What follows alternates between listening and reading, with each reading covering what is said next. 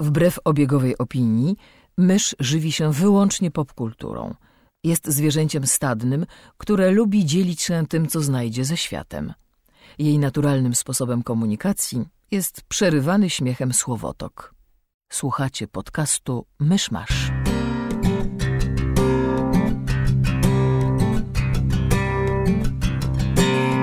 Gospodarzami podcastu Myszmasz są Krzysiek Sera, redaktor portalu Avalon. Kamil Borek ze studia Kobart. i Mysz, autorka bloga Mysza Mówi. Drodzy słuchacze, jest poniedziałek, 8 sierpnia 2016 roku. 25 lat temu e, maszt radiowy pod Warszawą, najwyższa konstrukcja na świecie, zawaliła się z hukiem. Zapraszam do 145 odcinka podcastu Myszmasz. Czasami mnie fascynują rzeczy, które ty wynajdujesz do tych dat. A, e, nigdy nie słyszałeś? Maszt radiowy w Konstancinie bodajże 640 parę metrów. E, tak, tak, tak, dokładnie tak. Jebło to jebło, no. Czego drążysz? Właśnie. Czemu drążysz temat? Jak słyszycie, mamy dzisiaj e, znowu w podcaście gościa, ostatnio sami goście, bo nie znosimy siebie nawzajem, w związku z tym musimy dopraszać kolejne osoby, żeby robili za mediatorów. Jest z nami Paweł Opydo, autor bloga Paweł Opydo, niegdyś zombie samuraj i To się będzie, będzie ze mną co, ciągnąć. Artysta Oczywiście. znany dawniej jako o zombie zombie samuraj. samuraj. E, I autor e, vloga Złe Książki. Tak. I podcastu Zombie vs. Wiesz. Tak. Czy o czymś zapomniałam?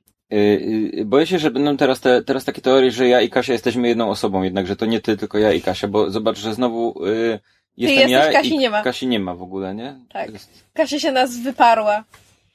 Wyrodna matka. to wszystko przez, ja, ja uważam, że to wszystko przez to narzeczeństwo. Ona się odcina od społeczeństwa, wyjechała w góry. Ja myślę, że to ona teraz stoi na tej grani w Zakopanem i krzyczy, i prób... tylko my jej nie słyszymy. To jest publikowana autorka, to co się będzie zadawała z jakimś... Plepsem. ten- Plepsem, tak, jest. Dobrze, to przejdźmy jak zwykle do części newsowej. Co się ostatnio wydarzyło, pojawiło, em, widziało? Szczerze mówiąc, nie mam pojęcia, byłem zawalony tłumaczeniami. Działo się coś w tym tygodniu? Mm, Wyszedł e, teaser, trailer do Dunkirk Christophera Nolana, ale nic tam nie było. Nie widziałem. No ale tak, w teaserach zazwyczaj nic nie ma. Ja w ogóle jakoś przegapiłem, że on robi film o Dunkirce. Robi, była wielka, wielka chryja w niektórych kręgach, bo zatrudnił do jednej z ról z Harry'ego Stylesa, czyli jednego z chłopaków z One Direction. W związku z tym e, część zrobiła jej, Harry Styles w filmie, na pewno będzie fantastyczny, a druga, ta, że powiedzmy bardziej starsza i męska część stwierdziła, o mój Boże, One Direction jest wszędzie, na pewno będzie beznadziejnie. W związku z tym... Jak to tam gra w ogóle? Tom Hardy? W filmie Nolana? Niemożliwe. Czekaj, okej, to będę teraz zgadywał. Michael Michael Caine, Leonardo DiCaprio. Właśnie nie pamiętam, kto tam jeszcze gra, ale całkiem, całkiem fajna ta tam obsada jest zebrana. Um, czy coś się jeszcze wydarzyło? No, była premiera Suicide Squad i recenzje były jakie były, a naszą poznacie za chwilę, bo będziemy film dogłębnie i namiętnie omawiać. Ja go widziałam dwa razy, więc mam sporo materiału. Um, czy coś jeszcze było? Chyba nie. Chyba nie. Będzie uboga sekcja newsowa w tym tygodniu. Bardzo uboga. A to ja jeszcze mogę tylko wspomnieć, był, pojawił się wreszcie trailer do niezależnego filmu Two Lovers and a Bear, em, w którym gra Tatiana Maslany i Dane DeHaan.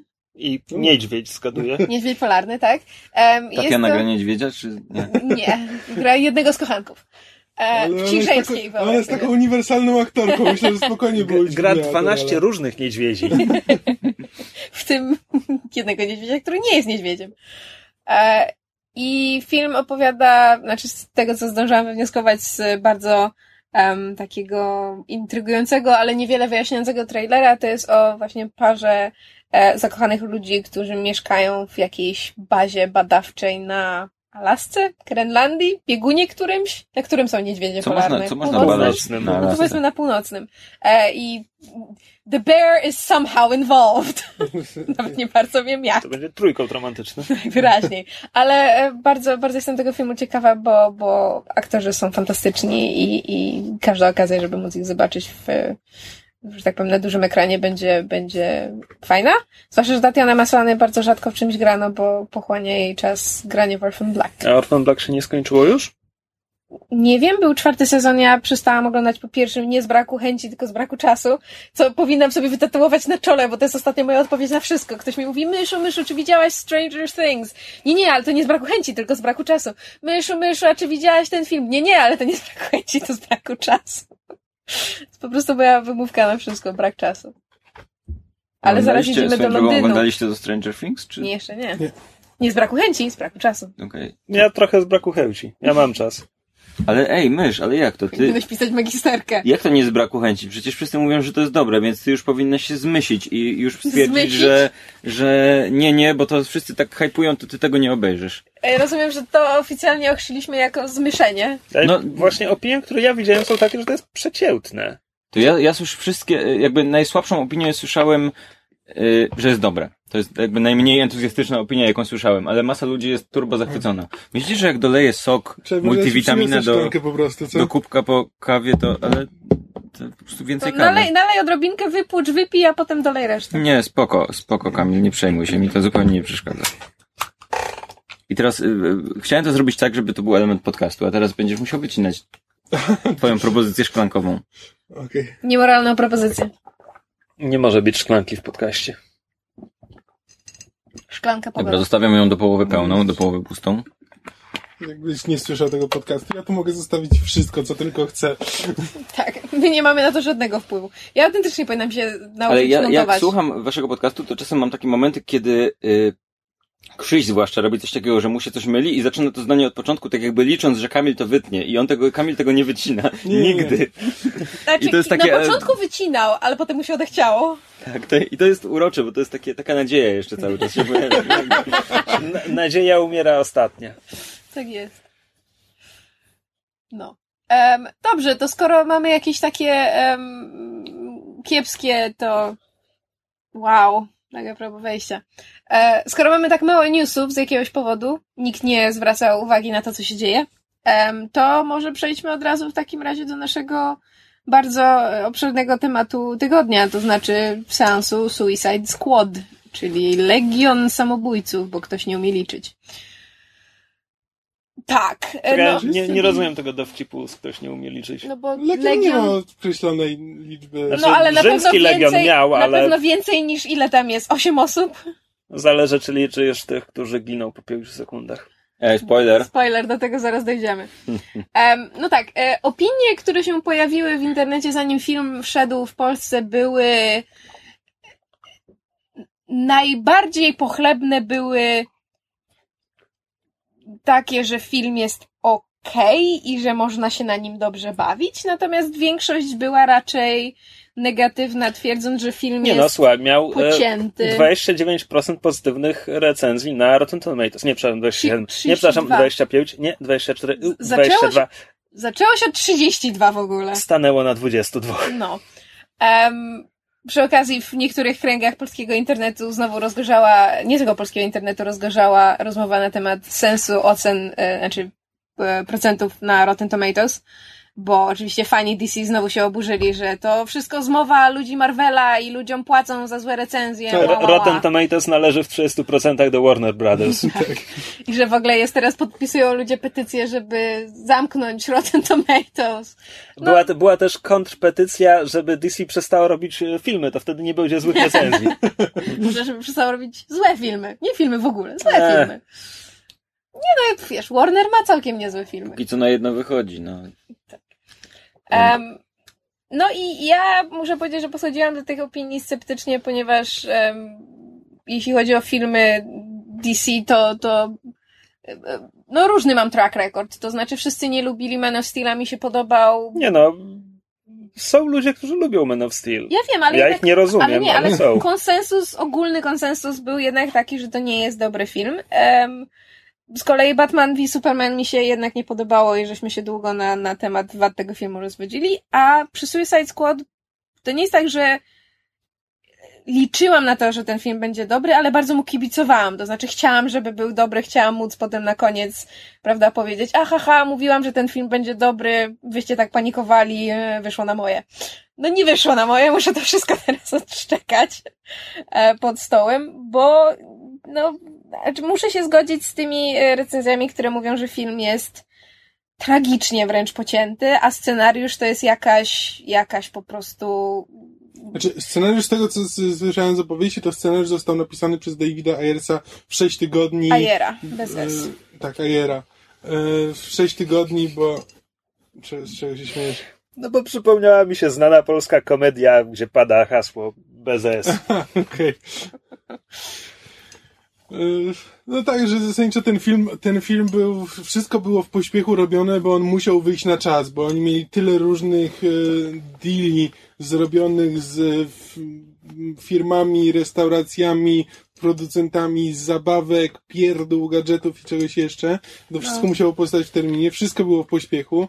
No i tak jak mówię, no David Ayer po prostu usiadł, napisał scenariusz, 6 tygodni i to, to zasadniczo było to. No i to widać, widać, że ten scenariusz jest szczątkowy. A potem go pocięto. Ja w Tak. ogóle, w ogóle mam takie coś, że mm, to jest film o złolach, czy jakkolwiek to można nazwać. I ja mimo wszystko oczekiwałem, Że będą źli? nie, nie, y, nawet, bo to, do tego przejdziemy zaraz, ale to jest takie coś, że ja oczekiwałem, że że to jest trudny materiał, bo to nie jest typowe robienie filmu o tych antybohaterach, czy też w zasadzie wilanach, nie? I oczekiwałem, że to będzie tak, że ten film będzie miał w sobie jakiś taki, takie ziarenko pasji, ludzi, którzy uwielbiają tych bohaterów, mimo że oni są źli i co możemy z nimi fajnego zrobić. I jak możemy pokazać tą ich dobrą stronę, albo jakoś odwrócić to wszystko, tak jak są ludzie, którzy bronią Imperium, bo uwielbiają Imperium z Gwiezdnych Wojen. I myślałem, że to będzie, a mam wrażenie, że ten film jest bardzo skalkulowany, że on jest, że to je, jakby nie czułem kompletnie w tym filmie żadnej chęci zrobienia dobrego filmu, tylko takiego, tylko to było tak jakby film zrobiony od według tabelki w Excelu finansowej takiej, że tu musi być żart, tu musi być muzyka, która wpadnie, tu musi być ładna dziewczyna, tu musi być Joker, bo Joker się dobrze sprzeda w trailerach, nawet jak nie ma żadnej roli w filmie. I że jakby nie czułem, że to jest film zrobiony w najmniejszym stopniu z pasji. I Mhm. mój odbiór filmu jest taki, że ten film ma bardzo dużo złych elementów, których po prostu nie wyszły, są, są bardzo złe. I kilka, które są średnie. I na tle tych złych te średnie wypadają takie, tak, że w kinie mówię, o, to nie było złe, to było tylko średnie i przez to, i, i, ale, ale jakby całościowo nie mam w tym filmie nic, niczego, co lubię. Mam, są elementy, które nie są, nie przeszkadzały mi, okej. I to, i to jest najlepsze, co mogę powiedzieć o niektórych Znaczy, rzeczach. dla mnie największą zaletą tego filmu, e, znaczy w ogóle z całego kinowego uniwersum DC, to na tym bawiłem się najlepiej. e, natomiast największą zaletą tego filmu są postaci, bo tutaj, no bo jak wychodziłem z tych poprzednich filmów, no to Superman, który jojczy i nigdy się nie uśmiecha, to, to nie jest mój Superman. Superman is not angry, he's just disappointed. Batman, który morduje na lewo i prawo, to nie jest mój Superman, fu, Batman, chociaż pomimo tego Affleck był spoko w roli. Natomiast tutaj wyszedłem z tego Suicide Squadu i tak sobie myślę, okej, ten Deadshot jest trochę za miękki, ale jest spoko. Ta Harley jest trochę za głupia, ale jest spoko, jakby nie zrobali tych postaci. I te postaci są fajne, są, są w durnym filmie, są w koszmarnym scenariuszu, e, są w złym filmie po prostu, ale są spoko, są okej. Ja chętnie Znaczy, a- obejrzę, Aktorzy niosą ten chętnie film. obejrzę Suicide Squad 2, licząc na lepszego reżysera, lepszy scenariusz, lepszy montaż z tymi samymi postaciami, bo myślę, że tam jest potencjał, e, z tego coś mogłoby być i wyszedłem z kina myśląc, okej, przynajmniej nie, nie spieprzyli postaci. Poza Jokerem, gdyż albowiem Jared Leto się. E, e, Uważam, że Przepraszam, Myszu, wiem, że lubisz go z innych rzeczy, mogę dorzucić do tego kupę kwantyfikatorów. E, Myślę, że- W tym filmie, z tym scenariuszem, w tej interpretacji, tak nakręcony, tak zmontowany, Jared Leto się kozie bobki. Dziękuję za kwantyfikatory. Proszę bardzo. E, e, e, zgodzę się w jakimś stopniu, ale wydaje mi się, że to jest kwestia aktorów, a nie pisania. To znaczy, wydaje mi się, że te postaci są. Bo na, na przykład Harley jest. y, Dla mnie jest takim rolling joke'iem, który polega na tym, że hej, jestem crazy i głupio komentuję wszystko, co się dzieje. I to jest ten sam dowcip powtarzany w kółko. Znaczy to, I że aktorka to jako tako niesie, do, do, ale... dowcip, dowcipy, znaczy ona rzuca sucharami, tak, to jest, to jest przykre, natomiast ma, ma fajną energię, są te fajne... tak, ale jakby w swoich scenach jest okej, tylko że ona zawsze każdą scenę musi spuentować. Znaczy na koniec każdej sceny musi być praktycznie rzecz biorąc jakby wiesz, że może nie... Musi być ostatnie słowo, no. Tak, może to nie... Brakuje tylko tego, żeby ona się odwróciła do kamery, mrugnęła i rzuciła jakimś, e, rzuciła jakimś tekstem. No może poza tym odwróceniem się do kamery i mrugnięciem tego nie ma, ale ona po prostu musi spuentować każdą scenę i to jest tak, jakby oni po prostu to dorzucili właśnie w tych dokrętkach, tych słynnych dokrętkach, które wszyscy, nikt nie, nie mógł zrozumieć, e, znaczy wszyscy się kłócili, co one właściwie oznaczają, to tak jakby oni po prostu dograli parę razy, dobra, to teraz Harley mówi coś, coś śmiesznego i podsumowuje tę scenę i po prostu i dorzucimy to na koniec, wepchniemy i będzie śmieszna Harley. Znaczy, mnie to zastanawia tyle, że ponieważ ja ostatnio obejrzałam parę rzeczy, w których była Margot Robbie i zaczęłam jakby zwracać pilniejszą uwagę na samą aktorkę, e, czytałam parę wywiadów na temat jakby właśnie roli Harley Quinn w Suicide Squad i jak Margot Robbie widziała tę postać. I jakby to, co ona mówiła w wywiadach mnie bardzo zaintrygowało, bo ona jakby mówiła, że Harley to jest właśnie taka postać, która, prawda, ponieważ zaczynała jak to, jako doktor Harleen Quinzel, jako, prawda, psychiatra, psycholog, który jakby lubi z ludzi wyciągać te ich najmroczniejsze sekrety i lubi ich jakby ten, patrzeć jak może, prawda, ten push their buttons, czyli jak może z nich coś wyciągnąć i, i jak może nimi zmanipulować, że, że tego są echa właśnie w Harley, że ona nawet ze swoimi kolegami z drużyny, czyli właśnie Suicide Squad, ona jakby zawsze jest zażywiem konfliktów, że ona niczego nie potrafi zostawić w spokoju, że ona każdą sytuację musi doprowadzić jakby do punktu wrzenia, że to jest jej jakiś taki, Znaczy, prawda, po pierwsze, potrzeba. um, spoko, tego nie ma w filmie. No właśnie! Nie ma tego w filmie. Ale po drugie, skąd ona to wzięła? Ja nie kojarzę ani jednej wersji Harley, która byłaby manipulantką. Właśnie, znaczy, słuchaj, no mo, może taką mieli interpretację postaci, tylko że to, co Nie ma jakby, tego w filmie. to, na co ja zwróciłam uwagę, to jest to, że nie ma tego w filmie. Znaczy, jedyny moment, kiedy zauważyłam, co autor próbował chyba wątpliwie mieć na myśli, to jest jedna scena, kiedy kapitan Boomerang mówi, że dlaczego zawsze jak ty się odezwiesz, to musimy, to, to, to, to musi być ten, musimy iść na noże, czy coś takiego. It's a knife fight. I jakby to jest jedyny sygnał, że rzeczywiście reszta... Ale to się odnosi, ja nie wiem do czego ta kwestia No się właśnie- odnosi tak w Do ogóle. tej jednej sceny, do w tej której jednej to się sceny, tak, i że po tak. prostu ja tak siedzę i patrzę na ten film i mi się bardzo, znaczy bardzo hashtag not my Harley nadal, ale jakby podoba mi się jak Margot Robbie to zagrała i, i moje obawy względem tej postaci, że będzie tylko i wyłącznie irytująca um, opadły, chociaż wiem, że są osoby, które, które ta interpretacja tylko i wyłącznie irytowała i nie byli w stanie tej, tej Robbie znieść tej roli. Natomiast mi, mi się to podobało, Deadshot był, no Deadshot był, był Willem Smithem, Willa Smitha lubimy, więc jakby trudno było nad tym um, trudno jakby było tego nie kupić. Natomiast Jestem Paweł, Paweł bardzo, coś bardzo powiedział. wdzięczny jestem twórcom za to, że nie schrzanili Amandy Waller. Tak, Amanda Waller jest tutaj spoko. A przykład kompletnie zrąbanej Amandy Waller widzowie mają w telewizji, bo e, w Warole jest tak beznadziejna. Już ją zastrzelili zresztą. Ale, ale zrąbali ją równo. Kiedy? Ej, nie widziałem ostatniego sezonu jeszcze. spoiler. To jeszcze w poprzednim było. Nawet zapomniałem o tym. Ale to dziwi mnie to, co mówisz, bo, y, bo w Arole Amanda była wkurzająca i ja właśnie była taką wkurzającą manipulantką, która jednocześnie wszystkich trzyma za... Ma, ma Ale była ten, durna. Ona, ona, ona Valore, Alore, mm, Aloha. Alore mio. E, ona w Arole e, zachowuje się durnie. Ona nie Tak, jest inteligentna, a to są jakby jej podstawowe cechy. Okej, o- Ona- ona, ona tylko Ona trzyma ludzi za jaja, ale po to, żeby coś zrobić, a nie tylko po to, żeby ich podtrzymać za jaja. Tak, tu, tu y, Amanda była... Y, dobra, nie, to będzie w części spoilerowej. Znaczy, bo mówię, bo mówię o postaci, bo jak już przyjrzymy się temu, co właściwie robi w filmie i gdzie jest i czemu tam jest, to scenariusz nie ma sensu znowu.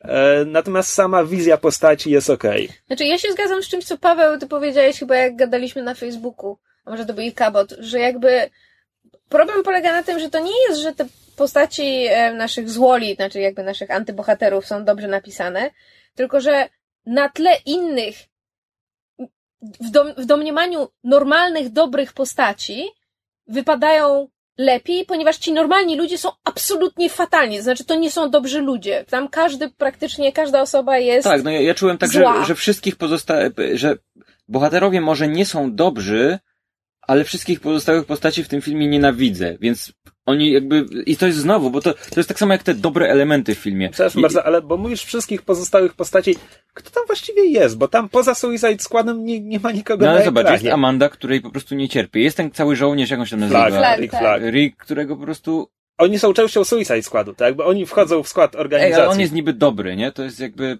On jest, on nie, jest no, ale ten. to jest jakby zamierzenie filmu, że no oni są dobrze, że niby, że niby to są, to są ci źli, którzy pracują dla dobrych w imię dobra, ale ci dobrzy są tak naprawdę, no to mamy właśnie Ricka Flaga, który przymyka oko na wszystko, co robi Amanda Waller. Znaczy, mamy Amandę Waller, która wykorzystuje jakby do swoich celów jakby rozmowy o bezpieczeństwie. I to, i to jest jakby... Masz, masz ja- e, ja- ja strażnika w więzieniu, Właśnie który zmierzam jest do tego, że bucem. poza nimi mamy tylko Jokera i Buca w więzieniu. I to Tak, są ale to jest jakby, to jasne, tych postaci nie ma dużo, ale w zasadzie nie, nie pojawiają się post... Zobacz, bohaterowie na To, to przykład... wciąż to jest Murder vs. Tam wszyscy są źli. Tak, to, tak, to jest tak, że okej, tych postaci nie ma dużo, ale zobacz, bohaterowie są... y, Film nam mówi, hej, to są bad guy'e, ale jednocześnie oni... Oni jakby... y, Deadshot zabija jakiegoś gangstera i...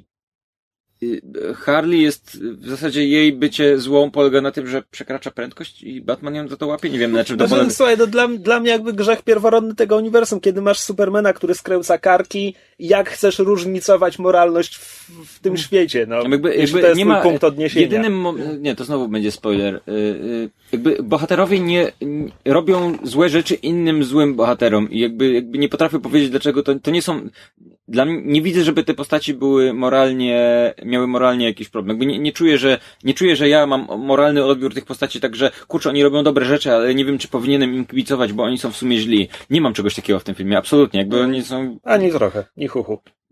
no więc, więc jakby y, całe, całe ich bycie. Mam, mam wrażenie, że kwestia tych postaci polega na tym, że, że my im kibicujemy, bo, bo wszyscy pozostali są jeszcze gorsi od nich, a, a oni sami tak naprawdę nie, nie, nie, bo poza tym, że bardzo często mówią o tym, że są źli, że my jesteśmy tymi złymi, no to jakby nie, nie widzę. Znaczy, nie widzę kibicujemy im, bo zostali wykorzystani Znaczy, przez system. No to standard- jakby na tym polega. To jest standard w takich antybohaterskich historiach, bo jakby w historiach o Riddicku też jest mniej więcej to samo, że jakby mamy Riddicka, który teoretycznie jest tym, tym złym, który nie chce wcale pomagać, ale zostaje to wplątany i jego otaczają po prostu sami właśnie ludzie, którzy nawet jeśli zapewniają o własnych dobrych intencjach, to się okazuje, że są jeszcze gorsi od niego. E, I tak, Znaczy jakby, i tak w Pitch Blacku to wyglądało i w kronikach Riddicka, że jakby tam było sporo postaci, że nawet, e, nawet No nie kiedy no, w byli... Pitch, w Pitch Blacku on jeszcze faktycznie był taki dość, dość zły. Znaczy, nie no, no, bo on był zły, tylko że po prostu jakby Nie. otaczały, jakby otaczające postaci, no to miałeś No tam... nie no, to tam poza, poza tym złym strażnikiem reszta postaci była spoko. W sensie od cywile, taki przekrój przez społeczeństwo. Nie no, tak byli... Nie no, każdy miał coś, coś tam za uszami, ale już no dobra, nie, nie pamiętam tego filmu aż tak dobrze. Ale no nie no, akurat w Suicide Squad, no to wydaje mi się, że to jest takie zamierzenie, że jakby próbuję pokazać, że no oni, oni są jakby Znaczy, o tyle zamierzony, jak bardzo coś zamierzyć nazywa- może zły scenarzysta. Znaczy, nie no, ale to, to, to jest moim zdaniem jakby konwencja, że no, oni są nazywani tymi złymi i, ale, ale właściwie niewiele się różnią od, e, od tych, którzy nazywają się dobrymi. Jakby to akurat padało patologicznie nawet powiedziane w filmie, więc no to nie jest jakiś, e, e, nie trzeba nawet tego interpretować jakoś bardzo mocno. Dobra, bo mm, mówimy, mówimy, a jest jeden problem taki, który jest dla mnie największym problemem tego filmu, czyli to, że to jego scenariusz wygląda jak ba- sesja RPG prowadząca, prze- prowadzona przez bardzo, bardzo początkującego mistrza gry, który każe graczom iść z punktu A do punktu B, po drodze narzucając na nich, na niego, na, na nich orków. Ale gracze, gracze też są początkujący, bo też nie umieją grać. Tak. E, I, i e, poza, bo e, okej, czy, czy zgodzicie, się- go- zgodzicie się z tym, że początek filmu daje całkiem Tak, pierwsze Tak, 20 tak, minut. zaskakujące nadzieje, pierwsze 20 No to minut? wszyscy mówią, że właśnie, że to jest Znaczy, ja, najciekawszy był, ja byłem oszołomiony tym bzdurnym montażem, gdzie pierwsze cztery ujęcia, każde ma chyba dwie sekundy. Nie wiem, jak dla mnie to było cholernie chaotycznie zmontowane. Było chaotyczne, ale miałem takie, o, to są jakieś postaci, poznajemy ich, coś się tam dzieje, mają jakieś backstory. No tak, ale Ciekawe, poznajemy gdzie to się ich- rozwinie, nigdzie. Znaczy nie wiem, jak, jak, jak dla mnie tam, no bo pierwsze 20 minut to jest praktycznie sama ekspozycja i to jest jakby piętrowe, bo mamy, Amanda Waller opowiada o tych ludziach i widzimy sceny z tymi ludźmi z więzienia i widzimy retrospekcję z tymi ludźmi sprzed więzienia i to jest jakby, Ale to jest, wiesz, wystarczyłoby, wystarczyłby tylko jeden z tych trzech rodzajów ekspozycji, a wyciągnąłbym tę samą ilość informacji o postaci. wiesz co, wydaje mi się, że oni próbowali, takie mam wrażenie, że oni trochę próbowali to z Quentino Tarantinować, że to, to, Znaczy, to jest takie MTV, no. Ale, ale ja, nie wiem, oglądając to miałem wrażenie, że oni próbują zrobić Quentina Tarantino z tego. Bo wydaje mi się, że u Quentina taki sposób prowadzenia fabuły, że pokazujesz coś i jednocześnie inna postać o tym opowiada i jeszcze pojawiają się napisy na ekranie, że on by w ten sposób mógł to przestylizować i to poprowadzić tak, że to byłoby yy, to byłoby ok, ale mam wrażenie, że to jest takie niezręczna próba zrobienia czegoś w tym stylu, która wyszła bardzo chaotycznie, ale i tak jest lepsza niż pozostała część filmu, która prowadzi, polega na tym, że bohaterowie idą przez upustoszałe, sorry za spoiler, bohaterowie idą przez upustoszałe miasto i żeby nie było, że nic więcej nie robią, to dwa razy spotykają przeciwników z CGI, którzy nie mają żadnego znaczenia i, i znaczy te, ten, ten film, jeśli, jeśli yy, przypomnijmy sobie, że taka tradycyjna struktura filmu jest trójaktowa, ten film nie ma środkowego aktu. Znaczy on się zaczyna i on się kończy a mhm. pomiędzy idą przez miasto. Yy, właśnie to jest pytanie do was. Czy wy też macie wrażenie, że jest ogromna dziura pomiędzy pierwszym a drugim aktem? tak, yy, że tak. po prostu poznajesz bohaterów, po czym bum, gdzieś in... trzy sceny i oni są znaczy, gdzieś w środku jakiejś misji. Poznajemy, i... poznajemy bohaterów, po czym jest cięcie, rozpoczyna się finał i potem jest cała reszta filmu, który trwa jeszcze, nie wiem, z godziny i, I potem ja miałem taki dobry moment, kiedy oni już trafiają do miasta, to miałem taki, taki dłuższą chwilę, kiedy zastanawiałem się, gdzie oni w zasadzie idą i co oni w zasadzie mają zrobić, bo ja nawet nie do końca załapałem z kim oni chcą walczyć i w ogóle co się dzieje. Jakby tak kompletnie. I mam wrażenie, że to jest ten, to miejsce, gdzie wycięli trochę, żeby dołożyć te dokręcone sceny.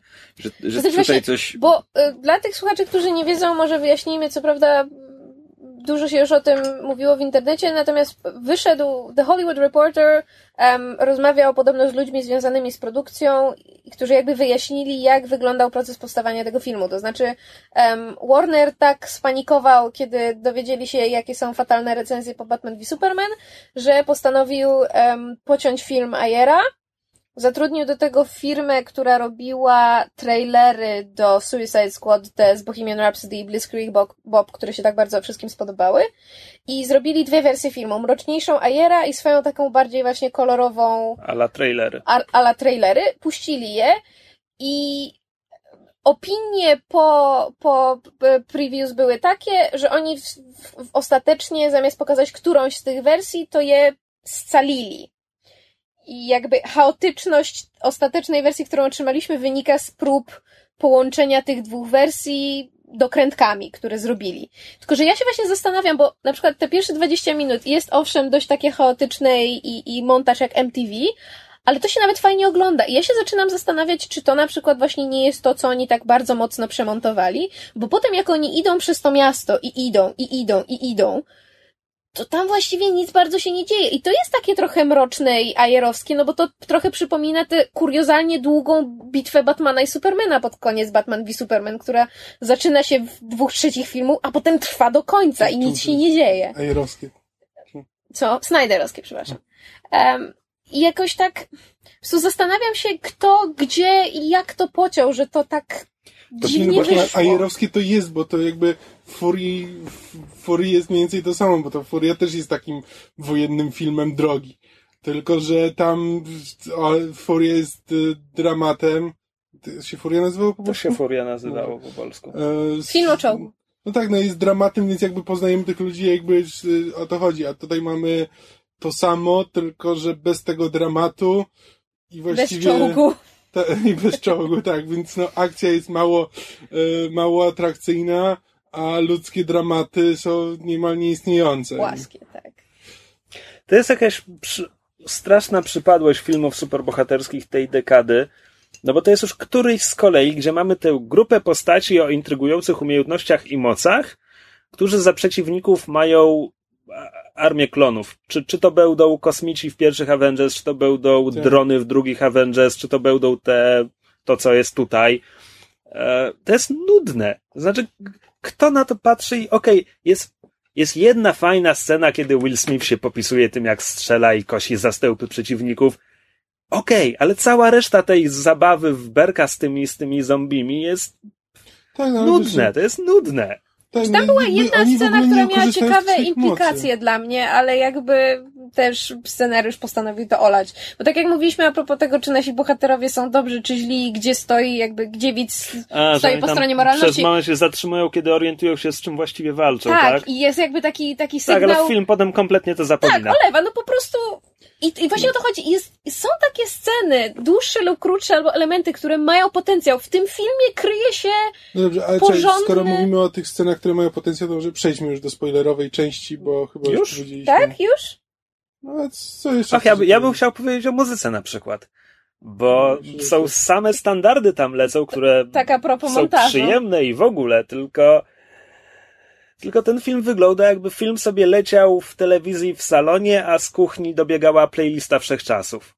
Tak. I to jakby no dobrze, nie lecą, nie lecą przypadkowo, bo są dobrane na podstawie najbanalniejszych możliwych skojarzeń. O, mamy Więzienie, House of the Rising Sun. O, mamy Amanda Waller, Sympathy for the Devil. Jakby tak. wow, brawo, wow.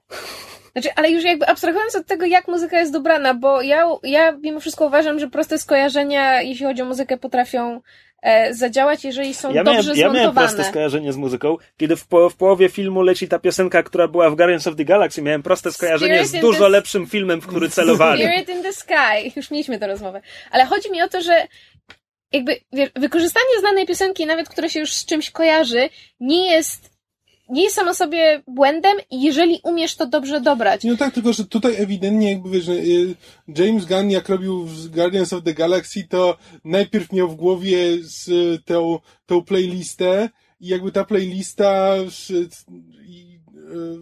duch tych piosenek to jest duch tego filmu. A, a w Suicide Squad masz po prostu po fakcie dobrane do, ten, do treści. Tak, tylko to, do czego próbuję dążyć, a wszyscy mi przerywają. Paweł, jeszcze ty nie przerwałeś. E, proszę. Bo wydaje mi się, że... No mów. napluję ci do pizzy potem.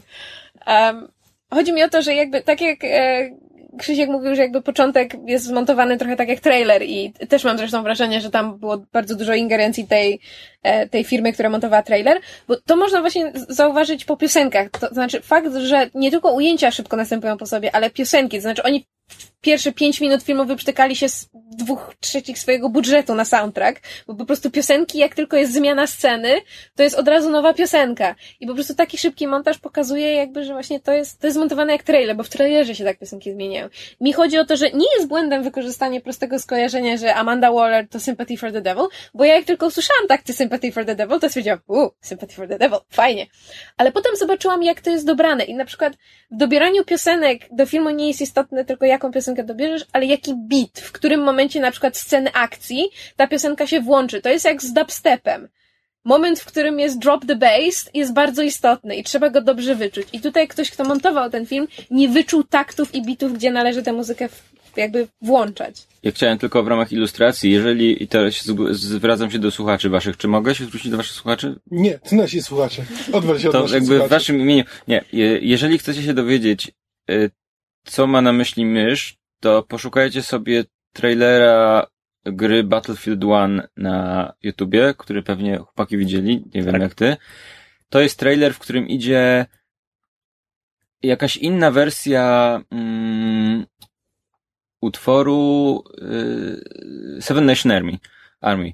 Y, Który jest i też Suicide Squad. który też jest Suicide Squad i tam jakby cały ten trailer gra na tym, że jest nie wiem kto to ciął, ale to jest tak idealnie dopasowany do tych bitów, że momentami jest tak, że muzyka się nagle wycisza i dźwięki, które są z gry, strzały, armaty i tak dalej, kontynuują fragment muzyki, po czym muzyka wraca i to jest po prostu... Ale, ale tak samo były właśnie zmontowane zwiastuny do Tak. Suicide Squad, gdzie tam przecież były wystrzały karabinowe bite. czy, czy uderzenia zrobione. kija baseballowego były właśnie podłożone tak, że pasowały do muzyki. Gdyby tu sceny akcji były tak zmontowane, to jasne to byłoby teledyskowe, zwiastunowe, ale robiłoby wrażenie. Znaczy, inaczej, ja, ja wam powiem, w którym momencie się zorientowałam, że to, to nie jest Tylko, tak, że to jest tylko jeden problem. Proszę, ale oni już ewidentnie mieli te sceny akcji nakręcone i podłożyli potem pod, potem do tego już muzykę. Co nie zmienia faktu, że to można zrobić dobrze. Jest pewna scena w filmie, w którym Harley, która dość często e, wywija em, kijem baseballowym, bo to jest jej weapon of choice, i wywija tymże, e, e, tymże kijem baseballowym i wcześniej włączyła się piosenka Come Baby Come K7. Jeżeli się słucha nas ćma książkowa, to przepraszam, że po raz fafnasty wspominam o tej piosence, ale ją bardzo lubię. I w tej piosence pada tekst Swing, bara, bara, bara, swing.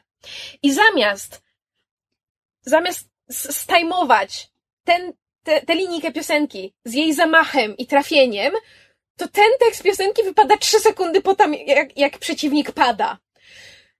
Najprostszy możliwy, po prostu najprostsza możliwa me metoda montażu i łączenia muzyki z filmem i ktoś kompletnie z***ał. I swoją drogą... A propos y, montażu, czy ona tam czasami nie ma młota zamiast Właśnie chciałem to powiedzieć. Ona z- wyciąga młot ze młot, skrzyni, a potem chodzi z z... kijem, tak. Tak właśnie... y, Ale w wydawało mi się, że już raz na mieście też ma Nie, młot, nie? z kijem nie, cały czas. Wyciąga młot ze swojej skrzyni, po czym chodzi z baseballem, Tak. okej? Czy w ogóle, czy możemy na chwilę się zatrzymać nad tym, co Harley robi w Suicide Squad? A Co tam Boomerang robi? Jakby tam nie, jest... Nie, nie, nie, rozumiem nie, nie, nie, nie, nie, Boomerang nie, nie, ma... nie, nie, nie. Co tam robi Slipknot? Nie no, Boomerang ma jakiś skill, no, ma, ma jakąś techno, technologię z, może opracowaną e, Tak, z, ale akurat samemu, ze ma wszystkich jakiś postaci skill. powiedziałbym, że on nie dostaje szansy, żeby pokazać. Nie, to jest, i to jest inna sprawa. On w, ogóle, on w ogóle tego nie pokazuje, tam parę razy rzuci, parę razy walnie kogoś tymi bumerangami. Szczególnie, on w większości wypadków walczy tymi bumerangami wręcz. Wręcz, tak. To, to kompletnie po prostu, e, nie wiem kto to wymyślił. No tam wiesz, no, e, raz używa go jako drona. E, no, Katana, katana też tam jest jako no, nic, pies nie, pasterski. nic nie robi, no ale przynajmniej zakłada, ale przynajmniej jakby w założeniu ma jakiś skill, ma jakąś technologię. E, Slipknot też no ma jakiś skill, to, że się potrafi dostać gdziekolwiek, no to to jest coś, co może się, No tak, może się jakby komuś poruszanie przydać. się tak. w terenie miejskim to ma sens. Jak najbardziej, to ma sens. E, kto tam, no katana, owszem, no w walce wręcz, ale przynajmniej jest dobra w e, walce wręcz, jakby wie co, Znaczy, ona tam wie, co spełnia robi. funkcję Zatem ona, ona jest tak, no. no. ona jest ochroniarzem e, flaga, no. Jakby tam każdy ma, a Harley Quinn ma pistolet i ma kij baseballowy. Jest Znaczy. Ja, ja mam inny z tym problem, bo ona jest bardzo skuteczna z tym pistoletem i kijem baseballowym. Ona bardzo dobrze strzela. Ale, no tak, ale Natomiast- czy jest bardziej skuteczna niż oddział SEAL, który można by było posłać w jej miejsce? Albo Killer Croc. Nie, nie, nie, nie. Nie, bo moim problemem miało być, czemu doktor psychologii jest taka skuteczna w tym wszystkim. To wszystko dzięki temu kwasowi. Tak, tak, tak. Kąpieli w kwasie. Bo... mm, Znaczy, nie, nie, tam w filmie pada w pewnym momencie zdanie, że ona uciekła do cyrku. I też się zastanawiam, bo to jest tak na zasadzie, że zanim uciekła do cyrku, to była znana jako doktor Harleen Ale- Quinzel. ale- To gdzie to się wpasowuje w jej nie było- związek Nie, z nie, nie, Jokerem? ale to, no ale to właśnie o to chodziło, że ponieważ uciekła z Jokerem, to była Aha. metafora, uciekła do cyrku. A, to przepraszam, ta metafora kompletnie przeleciała mi nad głową. Ja, y, mam też takie No coś, bo, że bo jesteś fanką Marvela, filmy DC są dla ciebie zbyt skomplikowane. Tak. ma, mam takie coś, że jak oglądam film, to y, staram się dzielić swoje odczucia takie analityczno-recenzenckie, które na potrzeby tej wypowiedzi będzie prezentował na przykład Krzyś i takie uczucia e, entuzjastyczno-uczuciowe, co, co czuję jako osoba oglądając, które, Które to, jakby normalnie można, prezentuje mysz. prezentuje mysz. Ja mam, Czym jest Kamil, przepraszam? Kamil jest... E, nie wiem. E, Czekaj, e, mysz, jest, mysz jest id, ty jesteś superego, jest Superego, tak. to, to mi co zostaje? Ego Mech. po prostu? Ego. Mech. tak. I- Id, superego i mech. Nie, serce, rozum, mech. Więc, więc jakby poza zupełnie takimi moimi e, analitycznymi spojrzeniami na, na film, jakby sta, staram się zawsze zapamiętać, co czuję podczas oglądania. I na przykład po, podczas oglądania Batman v Superman miał, e, czułem, y, czułem, że, że nie wiem, co ja tutaj robię i że, ja, i że bardzo żółć. chcę wyjść. Tak, i, i że bardzo chcę wyjść i czuję zdziwienie, jak to się stało, że ten film powstał i że nikt, nie wiem, że nikt nie uznał, że to nie jest zbyt dobry pomysł. Tak, Przy tym filmie- przekonani, że to jest dobry pomysł. Co ciekawe, przy tym, przy Suicide Squad nie czułem czegoś takiego, że, że w ogóle to jest najgorszy film, jaki widzę, ale tak od połowy filmu miałem takie poczucie, że niech to się już skończy. Że, że po prostu już nie chcę tego oglądać. I nawet mimo, że on nie wzbudzał we mnie jakiejś bardzo dużej niechęci, to bardzo chciałem, żeby on się już skończył. Żeby te ak- sceny akcji już nie były takie, że oni walczą z tymi zombie. Żebym już nie musiał patrzeć na, ty- na tych bohaterów, których nie lubię. I mam na myśli tutaj te głównie postaci poboczne ani na tych, którzy są mi zupełnie obojętni. Miałem po prostu takie. I to chyba, to być może jest nawet gorsze niż Batman v Superman, w takim sensie jako, dla mnie jako widza, bo przy Batman v Superman tak od połowy filmu już przynajmniej mogłem myśleć, co napiszę o nim y, na blogu. I jak bardzo mogę go nienawidzić. A tu było mi tak, po prostu czułem, że moje życie mija, jak oglądam Suicide Squad. I mógłbym w tym momencie robić coś zupełnie innego, na przykład, nie, nie wiem, rysować kolorowanki, coś takiego. Znaczy nie, to ja, ja się całkiem dobrze bawiłem w kinie, wyłuskując te elementy, które mi się w tym filmie podobały. I w ogóle z tych, z, z tego całego kinowego uniwersum DC tutaj najłatwiej jest mi wyobrazić sobie wersję tego filmu, która autentycznie by mi się spodobała. Bo jest daleko, ale z tym materiałem, który jest na ekranie, można było to zrobić. Kompletnie nie potrafię sobie tego wyobrazić w przypadku Men of Steel'a czy, czy BVS-a. Więc tutaj jest, jest bliżej. No. Ja bym, ja bym Drobne bardziej, kroczki, bardziej sobie to kroczki. wyobraził w przypadku BVS-a. Wyciąć Tak mówisz? pół tego filmu. Bo tutaj mam wrażenie, że przede wszystkim ten, ta historia nie ma żadnego sensu i co by z nią nie zrobić, to jest po prostu kompletnie idiotyczna historia, w której przez pół filmu idą, a potem masz zakończenie, które wygląda jak Ghostbusters, tylko bez tego wielkiego Marshmallowmana. To jest dokładnie to samo zakończenie, tylko bez najfajniejszego elementu. I, i, i jakby nie wiem, co mógłbym z tego, jakby w Batman v Super mam takie wrażenie, że mógłbym dużo głupich elementów wyciąć, a niektóre spowolnione sceny wrócić do normalnego tempa e, i ten film byłby bardziej zjadliwy, a tutaj mam wrażenie, że jakby jakbym wycinał, to byłoby po prostu mniej złych rzeczy, ale dalej byłyby złe i w końcu musiałbym wyciąć wszystko i nakręcić zupełnie nowy film, nie? Nie. A jeszcze chciałbym się odnieść do tego, bo wspominałaś o tych napisach, co się pojawiają na ekranie przy okazji prezentowania postaci. E, No, pojawiają się. I i pojawiają się tylko tam. I są też te neonowe rozbłyski, które się przewijają przez film. Też takie e, e- ekstra diegetyczne kolorowanie filmu. Spoko. Tylko, że to się nie składa w żaden taki obraz. Jakby żeby bardziej w to poszli, żeby ten film był bardziej stylizowany na, na komiks, Ale na gdyby, w ogóle wyobraźcie sobie, że ten film jest stylizowany na komiks i na przykład pojawiają się, nie wiem, dymki albo jakieś napisy komiksowe, albo tak, niech kompletnie zaszaleją. Znaczy, to nie, niekoniecznie, było... niekoniecznie dymki, natomiast najbardziej komiksowy film, e, według mnie, e, to jest Scott Pilgrim kontra świat, Mhm. który owszem przywołuje właśnie onomatopeję na ekranie, wypisuje ci te boing, boing i tak dalej, natomiast poza tym stosuje mnóstwo sztuczek filmowych, które dają komiksowy efekt, czyli właśnie taki bardzo ostry montaż, który ci tnie, przeciwstawia sobie dwa ujęcia, zostawia, zostawia bohatera i reakcję i przedmiot, na który patrzy w taki bardzo ostry, kontrastujący sposób. Także oglądasz film, który jest zrobiony filmowymi technikami, ale czujesz się, jakbyś obcował z komiksem. Bo, bo chodzi mi o to, że y, jakby Suicide Squad jest takim chyba najlepszym w przypadku tych filmów DC zapowiadanych, y, najlepszą okazją, żeby zrobić coś, co będzie trochę inne i trochę bardziej przegięte Tak. i to jakby niby powinno być takie przegięte, no I, bo mamy I zmarnowali i kompletnie jakby tego nie widać. To jest po prostu zupełnie standardowy film Tak, o może- niby niestandardowi bohaterowie, ale, ale jakby kompletnie standardowy i zwyczajny film. Może Znaczy- gdyby na to wpadli jakby od początku, no ale z tego co wiem, no to ten film kręcony był na początku jakby na poważnie. David Ayer krę- kręcił poważny film, a potem się nagle zorientowali, że wszyscy się spodziewają trochę czego innego, że trailery, trailery były inne i ludzie na to zareagowali pozytywnie. No i jakby próbowali to, próbowali to naprawić, ale to nie miało prawa wyjść już na tym etapie. To znaczy, bo wiesz, ja się zgadzam, że te jakby te napisy przedstawiające bohaterów i te neonowe rozbłyski, tego jest najwięcej na początku właśnie. Pierwsze 20 minut, a potem oni jakby o tym zapominają. To znaczy, ja z jednej strony trochę tak, tak, tak bardzo jak ten film jest pocięty i poszatkowany nie tylko w montażu, nie tylko w scenariuszu, idei, wszystkim, muzyce, jakby strona wizualna pod względem designu postaci, ja to kupuję. I już abstrahując od tego, że Jared Leto się w tym Kozie filmie, bobki. kozie bobki, tak, em, to Nie jakby zapominajmy o kozich bobkach. design postaci Memento Jokera, cicho, design, design postaci Jokera w kontekście designu pozostałych postaci i na przykład takich drobnych rzeczy jak em, efekty mocy głównego złora, z którym nasi antybohaterowie walczą. Jakby właśnie tam też są te takie neonowe rozbłyski. Są drobne rzeczy, które mnie jakby jako takiej estetce, amatorce bardzo się podobają, tylko żałuję, że tego nie ma więcej, że to po tych 20 minutach jakby właśnie te neonowe rozbłyski, ten taki jakiś kicz czy fan, który próbowali wprowadzić, po prostu w pewnym momencie jakby stwierdzili, no dobra, no to zrobiliśmy to na początku, to teraz już dalej zostawmy tę wersję, którą, prawda, Air sobie wymyślił, tę bardziej mroczną.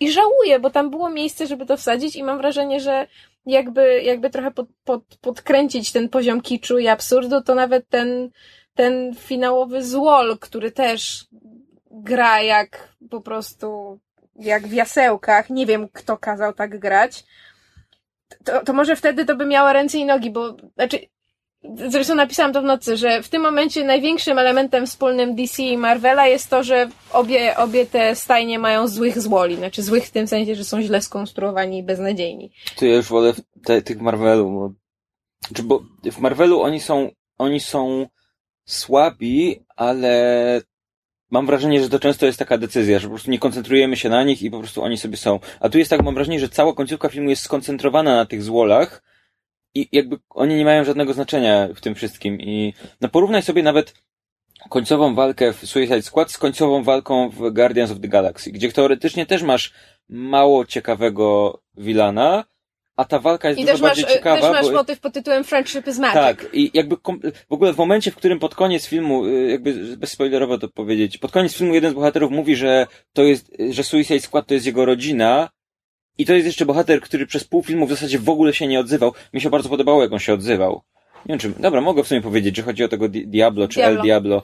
Y, Bardzo mi się podobała ta postać, sposób jego mówienia w ogóle y, i, i zachowania i tak dalej. Bardzo fajne, chociaż to jest bohater, który przez pół filmu w ogóle chodzi w milczeniu gdzieś w tle. Po czym stwierdza, że to jest jego rodzina i że on w ogóle y, kocha ich wszystkich. I to w Guardians of the Galaxy dokładnie to samo. To było Friendship is Magic i pokonanie złola. I tu jest niby to samo, tylko że tu to kompletnie, absolutnie, abstrakcyjnie wręcz nie działa. No. Mm. Y, A swoją drogą bardzo zauważyłem, że y, ominęliśmy bardzo temat y, Jokera, z, o, dla którego wiele Chyba osób, specjalnie. ale dla którego wiele osób y, ch- chce albo poszło na ten film do kina i, i to, Jeśli ktoś poszedł na Jokera do kina, to to właśnie, jeżeli, jeżeli Trzeba ktoś to, poszukać w innym filmie. jeżeli ktoś ogląda, znaczy słucha tego podcastu i faktycznie z jakiegoś powodu słucha o tym filmie, nie oglądając go jeszcze i chcecie iść na ten film dla Jokera, to nie, nie róbcie tego. Swoją drogą w komentarzu przeczytałem, y, ktoś napisał u mnie komentarz, że, y, że chciał iść na ten film dla Flasha. powodzenia. He was here and then gone in a flash. A podobno to jest On z powiedział w ogóle w tej scenie? W Nie. Flashem Tak. Ta- a, Honor tak. Among tak. Thieves, powiedział. E, Spoiler jest cameo Flasha, jak ktoś się nie zorientował. które podobno nakręcił Zack Snyder. O, o, widać tam styl Zacka Snydera. Tak. Tak. Przez całe cztery sekundy. Znaczy- dobra, Znaczy, to tylko Joker. wyłącznie dlatego, że akurat k- był w trakcie kręcenia Justice League, więc nakręcili po prostu scenę z Flashem, gdyż, bo, bo już mieli kostium i wszystko gotowe, więc po prostu e, Zack Snyder nakręcił tę scenę z Flashem i potem ją wmontowali do filmu. No tak. E, skoro już wywołałeś Jareda z lasu, a tak bardzo nie rozumiem. Znaczy, po pierwsze, nie podoba mi się ten Joker.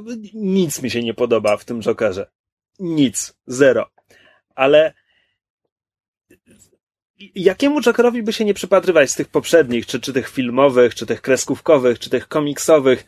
Bo, bo, były różne Jokery. Były, były Jokery śmieszne i straszne i autentycznie zabawne i żenujące i sypiące sucharami.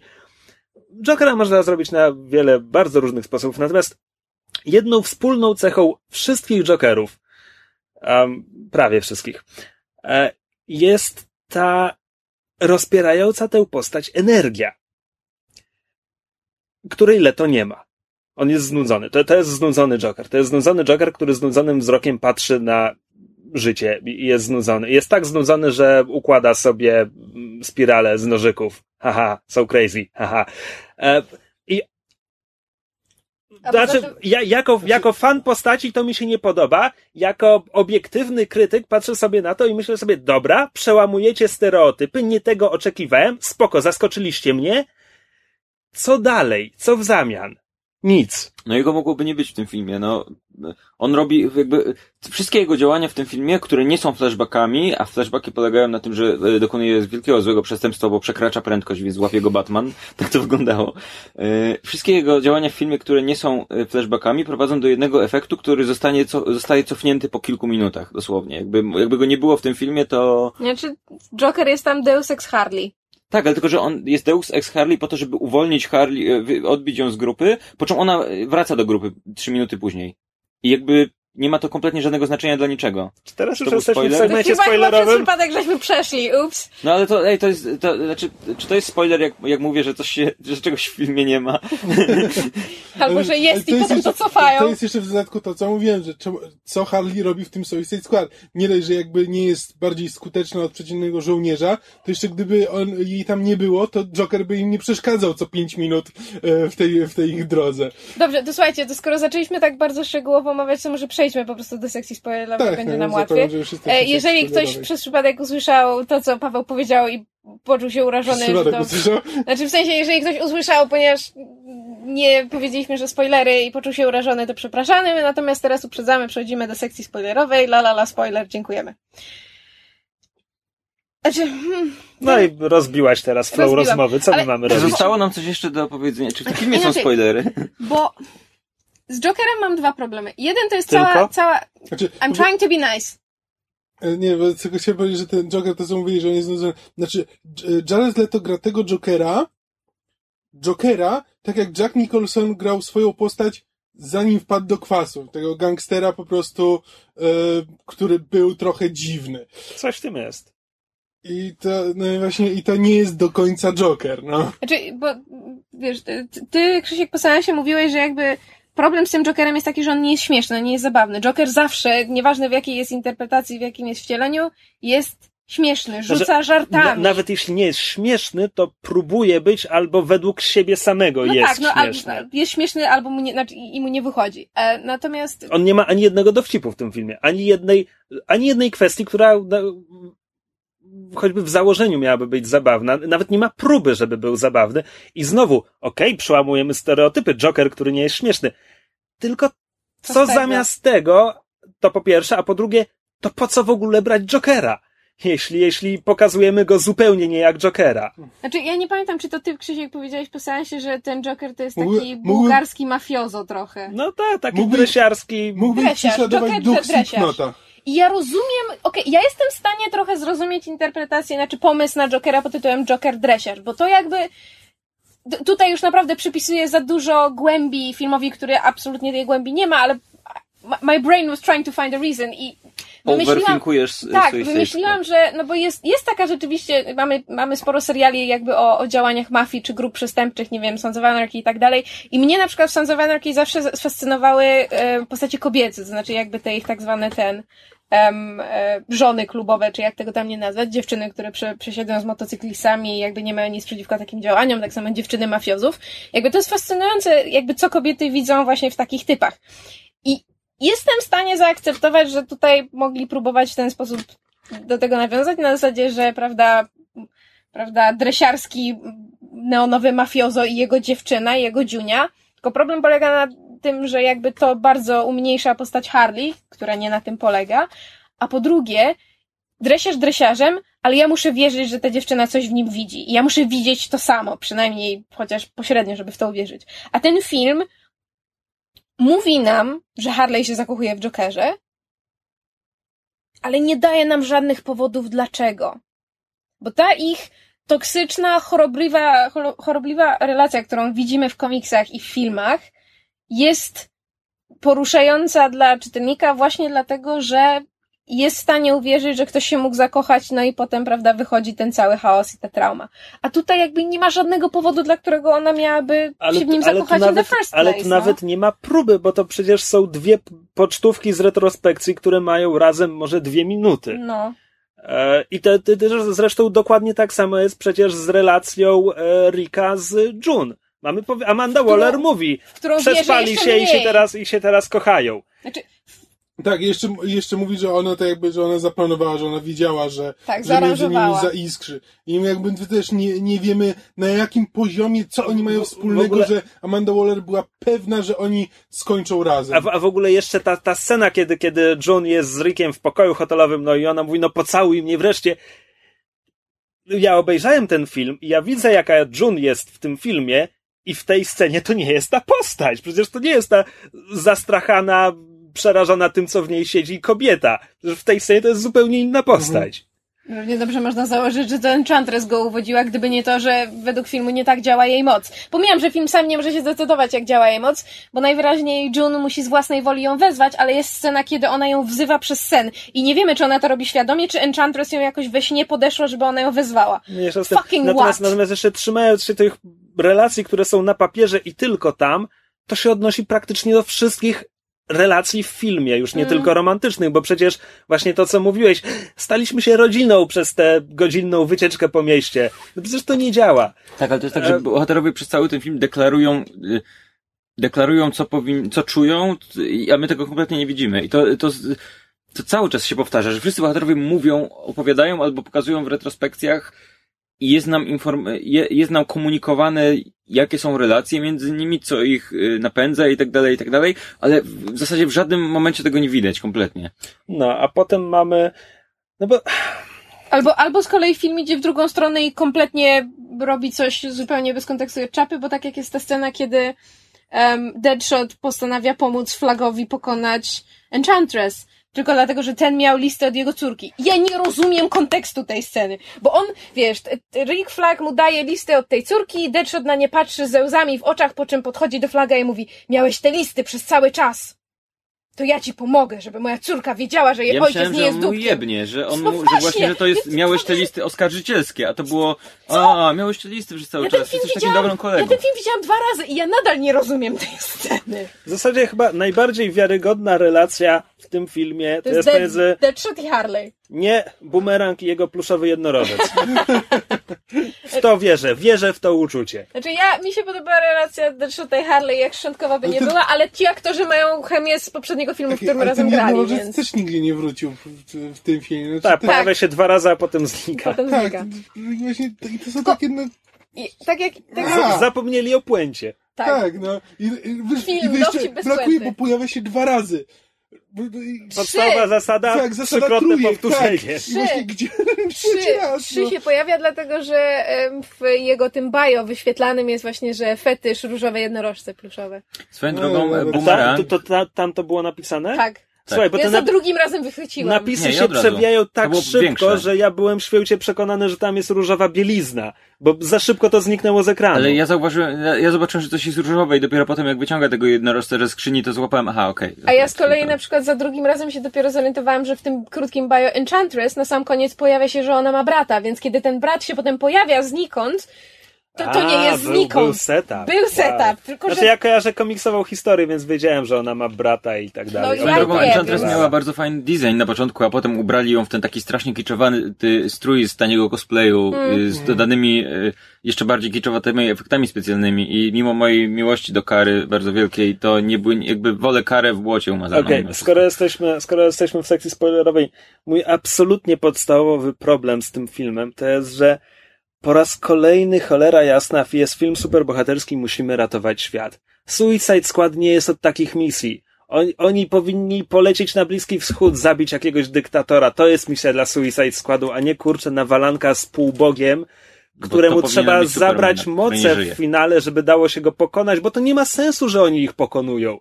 To, to, to Tak, co widzimy, co oni zapomina- potrafią, no to oni nagle tego nie potrafią w finale. Przecież ten... y, Najlepsza scena to jest, kiedy Enchantress się z nimi bije przez trzy minuty dla widowiskowej sceny, a potem stwierdza, wiecie co? Nie, nie macie już broni. A teraz okażę wam łaskę. To jest, ale zobacz, reasons. zobacz, to jest to dokładnie, te wszystkie elementy, ja powiedziałem coś takiego, czy y, na, na naszej rozmowie, że ja, y, to jest dla mnie fabuła gry wideo. I Znaczy RPG. RPG też, ale, ale też w dużej części takich starych gier wideo i tam są Tak, rozwiązania masz takie, na, na, na, zobacz, Napierdalankę z bossem, której nie możesz wygrać, ale, ale Tak, musisz, ale musisz dojść do tego ją momentu- wygrać, żeby przegrać w przerywniku. Tak, masz przerywnik, gdzie ona ci odbiera broni i potem jest kolejne jakby inne, jakby to jest, tak, to jest napisane jak gra. I plus y, ten brat, y, pomniejszy boss w grze, jak to chodzi do ostatniego levelu, nie? Ten brat, który wcześniej w tej stacji metra po prostu tam, on zabija ludzi, już nie pamiętam co on tam nim robi, ale po prostu w mgnienie oka oni się rozpadają na, czy tam palą, czy coś tam się z nimi dzieje, po czym nagle zaczyna się z nimi bić po prostu pod koniec i oni uciekają, a on, on wymachuje tym swoim czymś tam, tą, tą Macką. konarem. I- konarem. I wymachuje To, to, konarem to, to, to Groot, znowu ci się myli z. Tak, ale, ale to właśnie, że to rzeczywiście było, było w tym stylu. I, I to jest taki właśnie... Nie wiem, nie, nie. Znaczy- Ale masz rację tutaj, że oni powinni robić niegrzeczne misje, takie tajniackie rzeczy, które nie, niegrzeczne tak, misje. Tak, no bo, no bo to jest rząd- idea tego Żeby komiksu. rząd To się był... mógł od nich odciąć, żeby Tak. mógł ich tam zostawić, jak coś nie wyjdzie, to oni tam zostają i my nie mamy z nim nic wspólnego, to są A nie, że Deadshot w pewnym momencie filmu mówi, że wszyscy się dowiedzą, co zrobiliśmy, to będzie jak rozdział w Biblii. Co? W ogóle skąd się wzięły te dialogi? Tam niektóre dialogi są spoko, ale niektóre są kompletnie od czapy. E, podobał mi się... No Byłoby bo, bo skoro, skoro jesteśmy Mhm. przy finale, ja tylko chciałem dodać, tak jak bardzo nie rozumiem tego filmu i decyzji, które zapadły przy pisaniu scenariusza, tak odkrycie na koniec, że Diablo jest trzecim z tych bogów? Po co? On był trzecim co? z tych bogów? Tak, on się nawet w tym języku do nich zwraca. On transformuje w wielki szkielet z pióropuszem na głowie Tak, to wiem. i mówi myślałem, w prostu- języku tych bogów. Wasn't he speaking Spanish? Nie. Czy oni nie mówili właśnie... Nie, Ja miałam nie wrażenie, że on mówił po hiszpańsku. Jakby ja nie złapałem, że on jest jakimś... Znaczy ja zrozumiałam, że to jest jego, że to jest maksimum jego mocy, to jest postać maksimum jego mocy i on do niego się zwraca po hiszpańsku. Tak? No też, też tak, jakby nie, nie odebrałem tego, że Film nie jest nie ułatwia zadania, dlatego że nieważne w jakim obcym języku mówią, formatka napisów jest taka sama. Mhm. Znaczy, formatka anglojęzycznych napisów, które nam mają tłumaczyć na przykład mroczny język Enchantress i jej brata są takie same jak właśnie na przykład, nie wiem, hiszpański. Swoją drogą, czy No on to, no to wtedy teraz zginął, wychodzę na czy- ignoranta. czy- Znaczy nie, może ty masz rację, może my źle interpretujemy, Czy on ale wtedy zginął swoją drogą, czy on potem jeszcze wyszedł? Bo ja jakby... Zginął. Znaczy, znaczy on, on, jeszcze, on jeszcze zamienia się z płonącego szkieletu z powrotem w siebie, a potem ginie w eksplozji. razem zresztą z tym jednym samotnym Sealem, Scottem Eastwoodem, synem który, Clint'a. e, który, To był Scott, tak, Scott Eastwood tam był przez połowę filmu. znaczy to jest ten, Dobrze który mu tak. aktywował tą Ja go bombę w ciągu w dwóch sekund. Ba- Bardzo Tak. dobre zadanie, stary. Znaczy, dzięki, dzięki, Tak. szef, dzięki flag, że mi to zleciłeś. Fajnie, że doceniłeś. Jesteś moim najlepszym żołnierzem. Włącz tą bombę. Tak. Um, znaczy, A to, to, to też o tym mówiliśmy wczoraj po wyjściu z kina, bo tam jest w filmie taki moment, kiedy ci y, żołnierze się orientują, że misja nie wygląda tak, jak im tam powiedziano i ta scena wygląda tak, jakby mieli opuścić flaga i flag zostanie tylko z Suicide Squadem. nope. Nie, są z nim nadal w następnej scenie. Jakby, I nigdy się nikt nie odzywa z tych żołnierzy już później, oprócz Nie. rozmowy z Krokiem.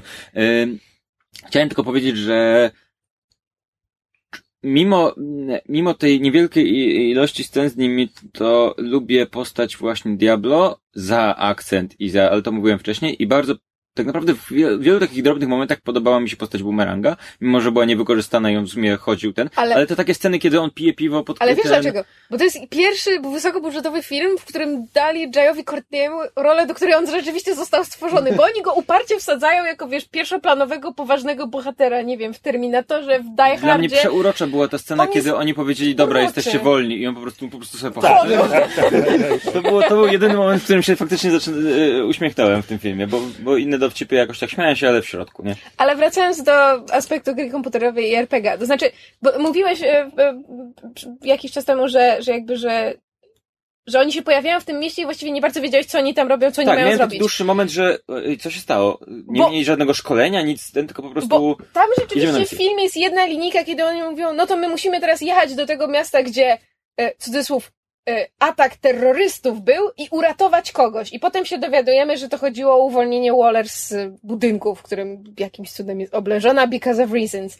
I po prostu dla mnie to jest taki durny, wyciągnięty znikąd sidequest, to znaczy ja bym cały ten wątek wycięła, to znaczy ja rozumiem, że on jest tam po to, żeby oni ją uratowali i potem stwierdzili, no to skoro tu jesteśmy, to uratujmy świat, bo Ale nie mamy nic swoją lepszego do drogą, roboty. W jaki, Ale sposób po oni ją, w jaki sposób oni ją ratują? W sensie otwiera... Co ona, zatrzasnęła się w środku, czy o co chodzi? Znaczy, ja rozumiem to No tak, bo że... chyba chodzi, że po prostu miasto upadło, bo ten... Tak. No ale to, okej, wszyscy są z tego miasta zombie- ewakuowani. Ona tam została i w sumie oni przychodzą, Bo otwier- ona ba- wychodzi bagno i prowadzą ją na dach piętro wyżej i zabierają No, helikopter. no, Mają bo, zabrać no bo bagno zombie, bo było tyle bagno zombie, że nie można było wyjść z bunkra. No, ale ona była w wieżowcu na szczycie. I tam, Ale zombie dobra, też były w wieżowcu. E, Wieżowiec swoją drogą nosi imię Nie, e, ale- scenarzysty komiksowego, który stworzył Suicide Squad w tej wersji. Więc nie, hołd. Ale to nie ma właściwie, ale wiesz, A, no, czyli czemu fani nie- komiksu zrozumieją. E, tak, to jest John Ostrander Financial Center, czy Federal Building, czy Federal. Building. Ale I czemu jest nie też- mogła wezwać do tego po prostu zwykłych żołnierzy? Bo wtedy Because nie byłoby filmu. No właśnie, no, że to był... Ale czekaj, bo skoro jesteśmy przy hołdach, to jest jeszcze drugi bardzo wyraźny hołd dla Najlepsza- Alexa Rossa. Najlepsza scena w całym filmie. Dla Alexa Rossa, kiedy we flashbacku Harley mamy flashback we flashbacku i jest nagle, a może to jest narracja Amandy Waller, nie wiem, cholera wie.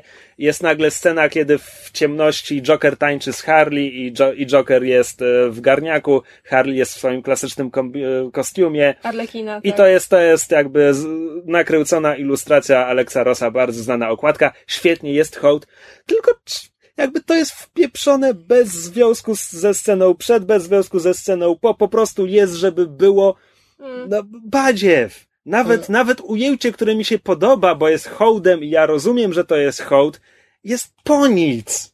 A propos bezsensownych flashbacków, tam jest jakaś taka scena, w której, że bo, tak jak mówiliśmy, tam, tam, tam jest tak jakby czegoś brakowało jakby w środku, jakby od Filmu. Znaczy, Tam filmu jest, tam jest brakuje w taki środku. skip czasu, jak mniej więcej w Fantastic Four. Tak. I właśnie, a potem jest No taki nie, tam były powrót, dwa że, lata. w którym. Rick Flag mówi, że no, że wtedy byliśmy, y, byliśmy na tej stacji metra. I jakby cofamy się do sceny, którą już widzieliśmy, gdzie jakby on stoi z tą bombą, a Enchantress go zostawia i że o, to teraz dowiemy się, co się stało w międzyczasie właśnie w tym, w tym e, czasie, który jakby film I uciął. widzimy Czyli teraz, raz to samo, nie? ta, Tak. a to jest po prostu I to jest powtórzenie jak tego, co Batman już v. Superman. Na zasadzie, kiedy Batman v Superman Co? próbuje nam udowodnić, dlaczego imię Marta jest ważne i co oznacza imię Marta. I to jest dokładnie I, to I samo. mamy flashback do pierwszych pięciu minut Batman Tak, v tak, Superman. To jest to samo. I Jest... Zwróciliśmy po prostu w ten sam fragment filmu, który już widzieliśmy i który naprawdę nie wnosi do niego nic, e, nic nowego. I o co chodzi? No, Znaczy, ja byłem przekonany, że to jest moment, w idiotów. którym do, dowiemy się czegoś nowego, co się stało w międzyczasie. Swoją drogą, y, właśnie y, cały timing tego wszystkiego. Okej, pojawia się zły, wielki zły boss i on postanawia zbudować magiczną maszynę do niszczenia świata. W tym czasie, Żeby ludzie go reż- w czcili. tym czasie ewakuują miasto, bo uznają, że wyślą tam Suicide Squad, zamiast wysłać tam, nie wiem, Marines, Ale, ale rozumiecie, armię, ewakuują miasto i atakują zombie, więc to nie są straty w ludziach. Wink, wink, DC Universe, nudge, nudge. Tak, jest, i, i oni, oni, jak oni przylatują tam, to tego mia- to miasto już jest opustoszałe i to jakby No. sprawia, że to jeszcze ma mniejszy kontekst emocjonalny, bo oni nawet nikogo nie muszą ratować. Nie ma tam chaosu, że złole Znaczy, biegają po, nie Mówię, wiem. jest kompletnie- tylko ta jedna scena, kiedy oni się orientują, że te Zombie miał zegarek za 3000. Tak, że te zombie to, był nie są cywil. randomowe zombie, tylko że to są ludzie przemienieni. Ale potem film totalnie to olewa i oni ich Tak, ale to właśnie, czy oni ewakuowali miasto, czy po prostu on zmienił wszystkich ludzi w zombie? Znaczy My, nie, o- my nie, nie widzimy ewakuacji miasta, widzimy tylko w pewnym momencie, że lotnisko jest zamknięte, że tam nie wypuszczają ludzi, którzy przylecieli do miasta. Więc ja trochę zakładam, że całe miasto zostało zezombifikowane. Ale podejrzewam, że oni nie byli jedyną wojskową ekipą, która tam była. No, mamy dosłownie powiedziane, że jest drugi oddział, który ginie, bo Tak, a poza tym no, no mogli zdążyć złapać paru cywili, wiesz, zanim, zanim miasto zostanie ewakuowane. Ale jeszcze na moment Znaczy, wracając. ale to jakby, bo oni tam zmienili, bo tam jest scena, w której oni przy, przemieniają przyprowadzają, żołnierzy. tak, że, no właśnie, że zombie. przyprowadzają, przyprowadzają cywila, W bagnoludki. O, tak, taki był nazwał, bagnoludka. tak, przyprowadzają cywila, Cara Delevingne go całuje i on się zamienia wtedy w bagnoludka. Swoją drogą, cóż za nieekonomiczny sposób przemiany ona No każdego właśnie, musi i ona, całować? no właśnie, i ona tak Może całe miasto przemieniała tak po jednym, Ale wiesz, jakie całe miasto? Ona miała może armię, nie wiem, 30 zombie, 50 zombie? Nie, no Ja oni właśnie tam nie wiem, setkę zabili zombie w jednej, w każdej z tych scen, tak mi się No. wydaje, oni tam ten. Ale faktycznie Swoją mało drogą, ekonomiczne. Jak na film akcji, to tam bardzo Ciekawe, mało czy brat też było. całował niektórych, czy... Ale to wtedy by się zamieniali w konary. Ale wracając jeszcze na moment do pewnego wątku, bo jakby film próbuje mi zasugerować, że istotnym elementem finału jest to, że Flag musi poświęcić swoją kochaną, żeby pokonać bossa. A Pro- potem tego nie robi. Problem polega na tym, że tak jak film nie, nie przekonuje mnie, co Harley widzi w Jokerze, to te ich późniejsze szczątkowe interakcje, które są, gdzie oni oboje są szaleni i ona do niego mówi Pudyn, a on patrzy na nią z tym swoim spojrzeniem pod tytułem co ty tu robisz? Czemu ja cię wyłowiłem z Nie, ale tego to jest, kwasu? to jest bardzo zabawne, tak, że ci przerwę, że jakby cała, całe uczucie e, Jokera do Harley polega na tym, że on jej nie zabija, a wszystkich wokół zabija bez mrugnięcia okiem i w ogóle jest bardzo, jakby zabija ludzi randomowo, a wo, jej wybacza wiele rzeczy, tak, tak jakby można Właśnie, założyć, To że... jest o tyle ciekawe, myśmy z Krzyśkiem rozmawiali po filmie, że jakby, znaczy Krzysiek powiedział, że jemu się podoba, że w tym filmie to jest decyzja Harley, żeby skoczyć do kwasu, bo zazwyczaj Joker ją wpycha. A ja Znaczy kolei... nie, ja nie mówię, że zazwyczaj ją wpycha, bo to też ona oryginalnie wcale nie loadowała w kwasie. No tak, no ale jakby, że tutaj to jest jej decyzja, żeby wskoczyć do tego kwasu. Natomiast ja za drugim razem oglądając ten film zauważyłam, że jak ona wskakuje do tego kwasu, to ten Joker jakby zaczyna odchodzić za kominą. No, pozbyłem się problemu. A potem się rozmyśla, wywraca oczami na zasadzie o Jezu, no dobra, pomogę jej. Wyławia ją i to jest wielkie love story. Ale już abstrahując od tego Ale to myślę, wszystkiego. to, właśnie, to, to jest jeden z tych niewielkich elementów, który mi się podobało, bo Znaczy, ja miałem to było wrażenie, że to nie ciekawe, było, to nie ale- było takie wywracanie oczami, tylko to było takie, że jakby on odszedł i w momencie, w którym, to jest tak jak rzucasz monetą i w momencie, kiedy moneta leci, to sobie uświadamiasz, yy, co chcesz, żeby wypadło. A w. I to ja to tak Hmm. odebrałem, że on ją wrzucił do tego kwasu i odchodząc uświadomił sobie, że nie chciał, żeby ona w tym kwasie... Ponieważ ta scena mi się w miarę podobała, to ja mogę dorzucić jeszcze więcej dobrej woli i nawet powiedzieć, że a może nim targają teraz obawy, bo on nie chce, żeby ona zginęła, a przecież właśnie wpadła do kwasu, wcale nie jest powiedziane, że przeżyje i widzisz, to ten niepokój o A Harley swoją jest drogą zauważyliście w kwasie, kiedy, kiedy z nich zaczynają schodzić Barwnik te ubrania... niebieski i czerwony, skąd one się tam wzięły? Znaczy, jak to skąd? Ona miała na sobie błękitną bluzkę, on miał fioletową koszulę. Ale te obie plamy idą od Harley. Nie. Jedna idzie od niej, druga Tak, od niego. I no, potem ona bo- ma włosy ja- w tych kolorach. Stąd się biorą te różowe i niebieskie No końcówki tak. i kucyków. Ja nie rozumiem, ja Ale w ogóle nie znam, y, ładne. nie znam jakby genezy i tak dalej. O co chodzi z tym kwasem? Czy to był jakiś kwas jokerujący, który komuś zmienia poczucie humoru? No to jest, to jest origin Jokera. e, Joker w ten... Wpadł do akmi kwasu. Mocu, mocuje się z Batmanem i wpada do kwasu i wypada z białą skórą i tak dalej. I jak sobie DC zrestartowało uniwersum ostatnio, 5 lat temu, wciąż New 52, e, to zrobili, że to jest też Origin Harley, czyli że ale Joker to, zafundował to kwas, Harley który Copiel w tym sprawia samym jakiś ból jej, bo to nie wygląda jakby sprawiał No, jej ból. wy, wytrawia, wytrawia skórę na biało i farbuje włosy. Okej, a dlaczego ona And oszalała? To jest jakby związane z tym, czy... No makes you crazy. Aha, Znaczy, okej. według tego filmu to ona już wtedy była szalona, że te tortury Jokera, kiedy Joker przejął No kontrolę nad pomogło. Czyli Arkham. to jest jakby taki trochę y, makeover, w sensie, Tak, że jak te tak, programy tak, w... tak. Extreme, Extreme Makeover, Makeover. e, Comic Edition. Kwas No bo oni, Harley wpada do tego kwasu, potem Joker nurkuje do tego kwasu, wyciąga ją. Bardzo ładny skok swoją drogą, bardzo dobra forma, 8 punktów. tak, I bardzo ale, ładna muzyka wtedy w tle leci. ale potem Nie mogę oni tej piosenki stoją do pasa zanurzeni w tym kwasie i się całują. Tak, tak, w tym zbiorniku, gdzie on skoczył na główkę przed Tak. chwilą, więc tam muszą być trzy- przynajmniej oni 3 stoją, metry. Tak, i oni stoją do pasa zanurzeni i... Ten, Może zanim stoją- skoczył, włączył kurek, że on zaczął... Swoją drogą, y, mysz zaczęła coś mówić Tak. i, i zrobiliśmy taką A- a przerwę nie, na, ka- ja na kwas, można ja- powiedzieć. Ja specjalnie zrobiłam dygresję, bo już abstrahując od tego, To że teraz nagrałem po kwasie. nie wierzę, że Harley, znaczy nie widzę powodu, dla którego Harley miałaby się zakochać, ale potem jak oboje są szaleni i mają te drobne interakcje, it's weirdly cute. I buy it. Natomiast fakt, że finał filmu zasadza się na poświęceniu flaga, wielka emocjonalna scena, tylko że film praktycznie wcale mi nie sprzedaje tej relacji miłosnej, bo mamy powiedzenie, że Waller to zaaranżowała, między nimi są może ze dwie sceny i sprowadza się to do tego, że, że June Moon mówi pocałuj mnie, a potem robi za taką biedną, zahukaną idiotkę, która nie jest w stanie niczego zrobić. No sorry, ale nie. No po prostu to nie działa. I jakby, no wiesz, na zasadzie on poświęcił swoją ukochaną. No był fucking hood. Poza trudno. tym, te, no i jej nie poświęca. No Ona tak. przeżywa. To, że ten film ma stuprocentowy happy ending, że Suicide Squad mu ma stuprocentowy happy end, to jest dla mnie poza, niepojęte. poza Slipknotem i Diablo. Och, ale oni się nie liczą. Ale Diablo jeszcze wróci. Ej, ale Znaczy, okej, Diablo, Diablo się poświęcił, Diablo kupuje, no Slipknot był 3 sekundy na ekranie. ale, ale e, powiem rola. wam, że to, ta, to było jeszcze bardziej absurdalne, znaczy jej śmierć Kary, czy jak ona się nazywa? Y, Enchantress. John, Enchantress. John Moon, John. Enchantress. John Moon. E, John Moon. By- to była bardziej, bardziej nieznaczące i nieemocjonalne poświęcenie niż poświęcenie Kirka w drugim Star Treku. Jakby tamto, Który też Tam to wskrzesza się przynajmniej 5 te- sekund później. Tak, jakby zapowiedź tego wskrzeszenia następuje po, po trzech minutach, ale jeszcze potem chwilę czekamy na nie, bo widzimy tego Znaczy tak, no wstającego jakby w, Bobra w, w, w cokolwiek. Into Darkness jest, jest setup do tego, że okej, mamy sposób na odwrócenie śmierci. Tutaj nam mówią raz po raz, że sposobem na pokonanie Enchantress jest zabicie June, a potem się okazuje, że wcale nie. No więc jakby to, nie wiem, nie wiem, to Zresztą było, to było straszne. zacząłem, zacząłem się zastanawiać, po co w ogóle e, po co w ogóle Katana jest w tym filmie, a skoro już jest, niech sobie będzie, po co w ogóle mamy jej retrospekcję. No bo ja wiem, że to jest jej komiksowa historia, że ten miecz ma duszę jej tego tam. A potem zacząłem się zastanawiać, czy mo- może mamy z tego wywnioskować, że ponieważ to jest magiczny miecz, to dlatego Harley może nim przeciąć Enchantress? Ale ja szukam logiki w filmie, którego, którego jej nie ma, więc nie wiem. Znaczy, No. bardziej, bardziej bym się spodziewał, że to jest zahaczka pod sequel i że tam ta dusza, dusza A. Enchantress jest w tym mieczu i zostanie uwolniona.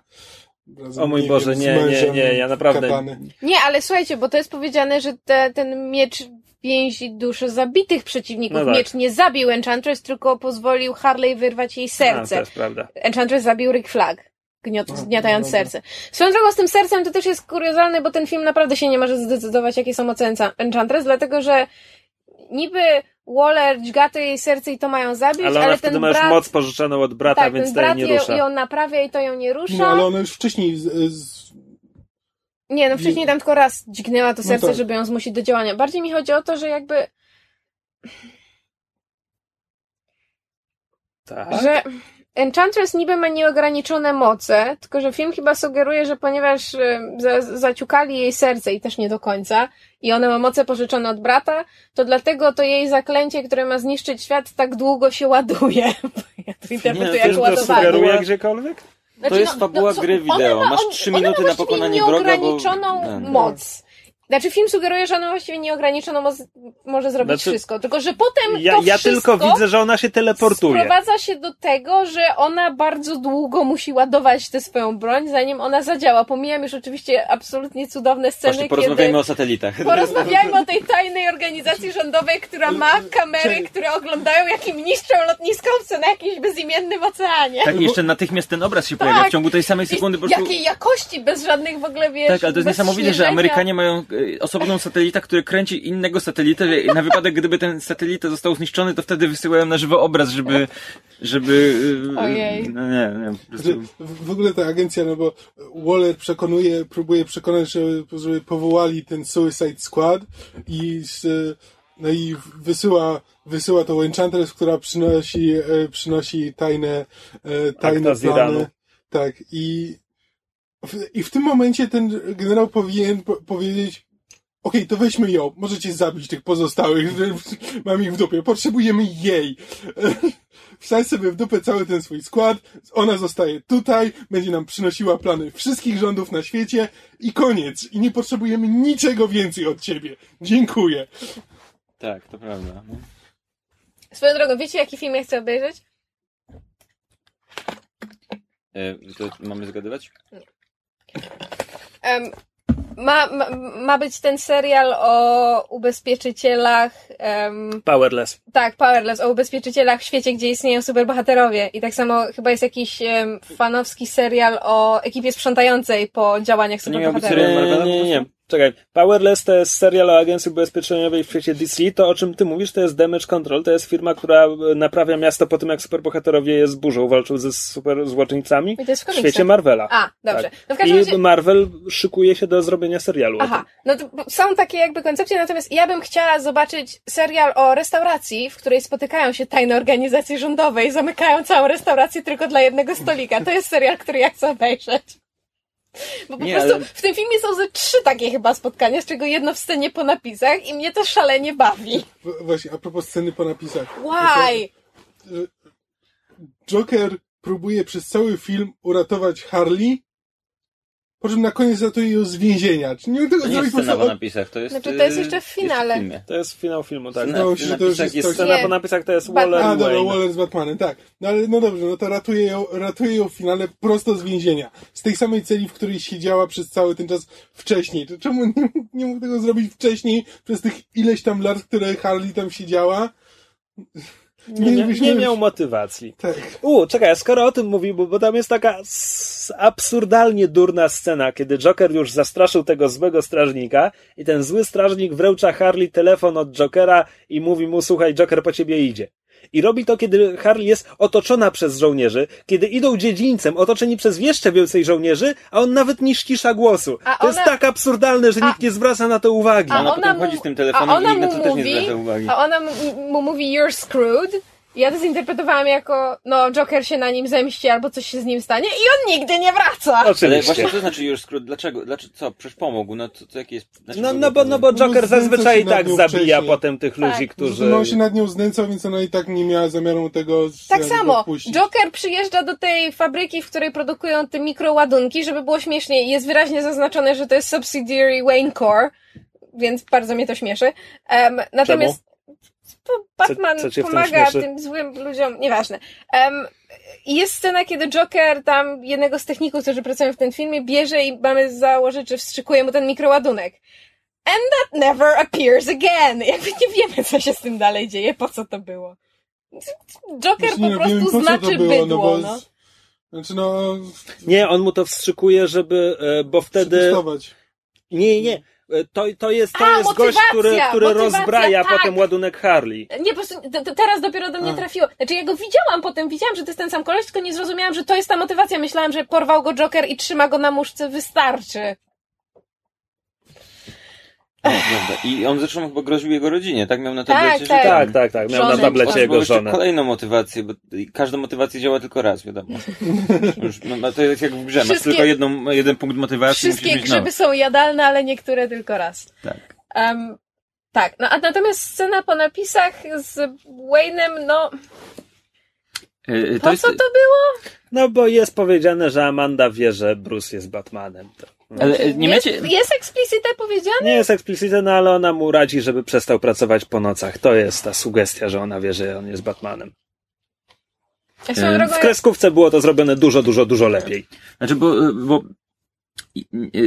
mam wrażenie, że scena po napisach jest. y, Okej, inaczej. Czy w filmach DC poprzednich, czyli Batman v Superman, czy coś jeszcze było? E, Czy... Nie, nie było, ponieważ Snyder mówił, że film się kończy, kiedy zaczynają się napisy i po co Nie cokolwiek dodawać później, to tylko Marvel się bawi w takie, oni nie wiedzą, jak się robi filmy. I mam, mam wrażenie, że w ogóle. Mniej więcej tymi scena słowami. po, napisu, po napisach jest. Czy to mówił Snyder, czy te- tego nie mówił Nolan, czy to Nolan też coś mówił o scenach po napisach? Przecież oni jakieś takie w ogóle mieli jakieś dyskusje o Nie scenach wiem, po oni w ogóle No, ale jak też mówił, że sceny po napisach to jest- wywiadach. E, Ale mm, mam wrażenie, że w Suicide Squad jakby y, DC próbowało zrobić wiele rzeczy, które Marvel zrobił wcześniej w filmach bohaterskich, ale nieudolnie. To znaczy, y, na przykład, y, y, mam wrażenie, że muzyka to było takie, hej, zróbmy to, co w Guardians of the Galaxy No wyszło. w ogóle całym nie- tym filmem ten. celowali w Guardians of the Galaxy i wyszedł im Amazing Spider-Man. No, trochę Brawo, krok po tak. kroku. I mam wrażenie, że Kiedyś to tak, że, się uda. że rolą tej sceny po napisach jest mimo wszystko zatizowanie w jakiś sposób tego, co będzie dalej, jakiegoś kolejnego filmu. I w tym wypadku dowiedzieliśmy się czegoś, co już wiedzieliśmy w poprzednim filmie. Okej, dowiedzieliśmy się kilku więcej szczegółów, ale już jakby wiedzieliśmy, że Bruce zbiera ekipę, żeby stworzyć Justice League. Już powiedziano nam to w Batman v Superman. Już nawet pomijając zwiastun Justice League, to jakby wiemy to i teraz dowiadujemy się, Bruce Znaczy- dalej to robi. Znaczy, jeśli już się aż tak czepiamy, no to sceny po napisach w pierwszych filmach Marvela wyglądały Tak, tak, podobnie. tak, zdecydowanie. Czyli Tylko, że... Samuel L. Jackson przychodzi do Ironmana, potem Iron Man przychodzi do generała, co łapał Hulka, a potem znajdują Motora. No to jakby... Tak, ale to było jakby zapowiedź kolejnych elementów tego uniwersum, tak? Jakby dopiero ona się wtedy tworzyła. A tu jest tak, że otrzymujemy zapowiedź kolejnego elementu, ale takiego, Który który już znamy. znamy. Gdyby, y, gdyby w, y, to mniej więcej jest tak, gdyby w y, Hulku po raz kolejny Samuel L. Jackson przyszedł do Tony'ego Starka i jeszcze raz go próbował namówić. To mniej więcej jest to. Runda druga. Tym razem przyniosłem pączki. Tak, hej, może to, i z winem tak otwiera, wiesz, oparty o... Ja teraz próbuję pokazać coś, to Hey, zawsze dobrze działa w podcaście. Że takie oparte o framugłę byłoby noga na nogę i hej, chcesz zobaczyć, co jest pod moją opaską? Nie tą opaską, tą drugą opaską. Yes. Panie Fury, czy pan próbuje mnie uwieść? 10 na 10 Woodwatch. No. tak. Tak, więc Ej. jest tam, są tam drobne iskierki potencjału, natomiast Ja się z tym nie Wow. zgadzam. Ja się z tym nie zgadzam. Wiele razy słyszałem takie zdanie, że hej, tam jest gdzieś dobry film, tam są jakieś... Wydaje mi się, że to, te, te iskierki potencjału są bardziej w naszych głowach i naszych, naszych Ale tym, w co uwierzyliśmy. Znaczy casting. Poza tak, Jaredem że- Leto ten film ma bardzo dobry casting. Że Mhm. mam wrażenie, że oglądając te bardzo fajne zwiastuny i chociaż ja cały czas uważam, że w tych zwiastunach muzyka nas trochę oszukała, że ten zwi- zwiastun miał super dobraną muzykę i bez niego on zrobiłby znacznie Swo- mniejsze wrażenie. drogą, pomyślcie, co by się stało, co by się teraz działo w internecie, gdyby e, Warner Brothers nie spanikowało i teraz ci wszyscy ludzie, którzy obejrzeli te zwiastuny i byli nimi nakręceni, poszliby na taką mroczną smutę Ayera, gdyby oni nic nie zmienili z tym filmem. Gdyby w tym filmie w ogóle nie było nawet śladu no to, tego. to by była taka chryja jak przy Iron Man 3, gdzie dostaliśmy zupełnie inny film w trailerach. I ten smród nadal się za tym filmem ciągnie. Nie, ale to był, to Ale był Marvel zamierzony, robi, jakby to był zamierzony efekt i y, No i tu też byłby zamierzony efekt. Próbowali nas oszukać, pokazując trailery do innego filmu niż dostaliśmy, fajniejszego, a dostaliśmy mroczne. A że jakby niezależnie, Nie, nie, czy był mroczny, jest- czy nie, to i tak trailer pokazywał nam no, fajniejszy. jakby- No, w Iron Manie wszystko 3 kręciło jakby- się wokół Mandaryna i Kingsleya, No tak. a, nie, a nie ogólnie charakteru filmu. No tak, że to jakby była, i to był jakby fabularny, to była No ale decyzja co nie zmienia faktu, twórców, że, że oni próbują nam wmówić już film. na etapie marketingu, że to jest, że Iron Man będzie walczył z mandarynem i że to jest, i że to jest ten mandaryn. I no i potem No ale wyciągają, nastawiasz wyciągają się na jedno nas... i dostajesz drugie. Tu tak działa ta sama zasada. To nie jest kwestia nawet Nie, mandaryna, to jest tylko... tak, że jakby ktoś ci pokazał na, no jest różnica między tym, że jakby to jest dowcip twórców, jakby wyciągnięty, że oni wyciągają spod ciebie e, dywan, że z, e, myślałeś, że to, że to będzie, że to będzie mandaryn, a my robimy z, my robimy z tego dowcip.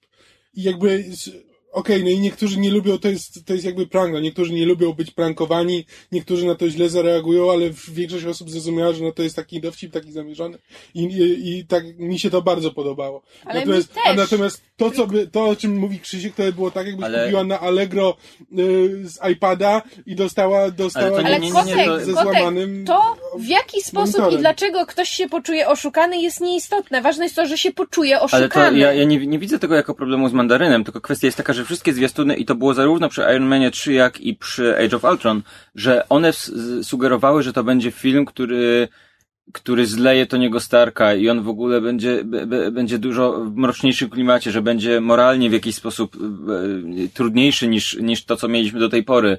E, Age of Ultron sugerowało, że to w ogóle z, z, to będzie w zasadzie, w zasadzie Civil War już, e, że tam w ogóle bohaterowie będzie drama, smutek, ciężka muzyka, zniszczenie świata i oba te filmy były bardzo lekkie tak naprawdę i to nie wydaje mi się, że to jest kwestia samego mandaryna, tylko że to jest kwestia tego, że Iron Man był sprzedawany trójka jako Nolanowy Batman. Dokładnie w ten sposób To to, prawda, to było pokazywane. Okej, to, to, to już się ten.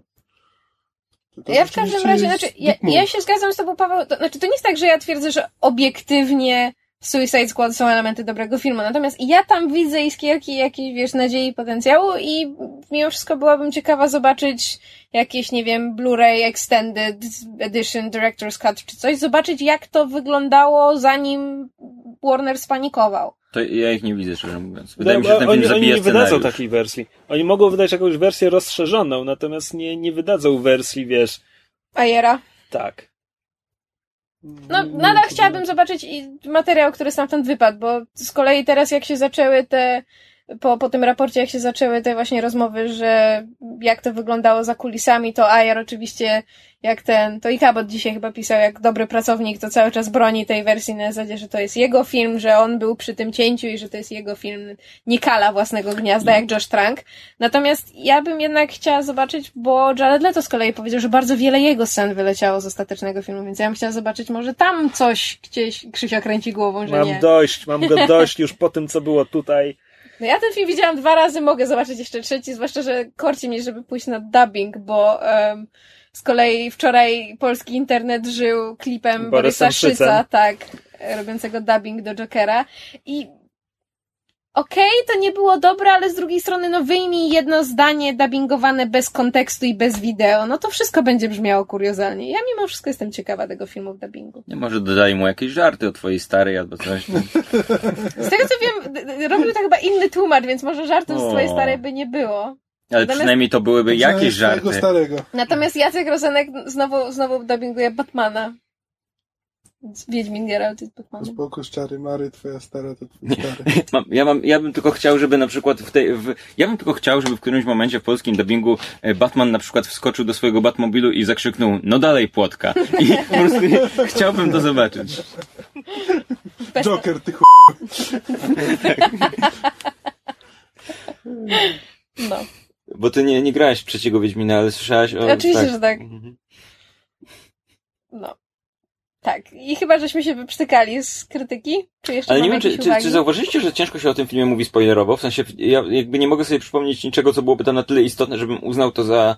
Znaczy, twórcy uważają, że spoilerem jest reveal, że oni przez cały czas szli przez to miasto, żeby uratować Amandę Waller. Tak, znaczy no to jest rozgrywane jako jakaś ogromna zdrada ich zaufania, czego ja To znaczy, kompletnie nie rozumiem. jedno, ja byłem wdzięczny tej kampanii reklamowej, bo oglądałem wszystkie zwiastuny Suicide Squadu, jakie wychodziły i po obejrzeniu wszystkich zwiastunów nie wiedziałem, z kim oni właściwie mają walczyć w tym I filmie. potem przeczytałem recenzję na IO9. Tak, i w recenzji na IO9 było powiedziane, natomiast to była, to była teoria internetowa już dawno, dawno temu, więc jakby nie byłem zaskoczony. Zaskoczony byłem oglądając film, bo film z kolei w ogóle nie próbuje tego ukrywać, jakby tam bardzo szybko się okazuje, że Enchantress urywa się ze smyczy i tam nie ma żadnej niespodzianki. Swoją drogą, jak pojawiła się Amanda Waller wychodząc z tego, że hej, to mnie ratowaliście, to ja autentycznie przez kilkanaście sekund miałem wrażenie, że to będzie takie nagle dookoła, jak w y, Call of Duty ostatnim, że nagle dookoła pu, pu, pu, powyłączają się ekrany i okaże się, że to wszystko była jedna wielka symulacja, że oni chcieli sprawdzić i dopiero teraz ich wyślą na prawdziwą misję.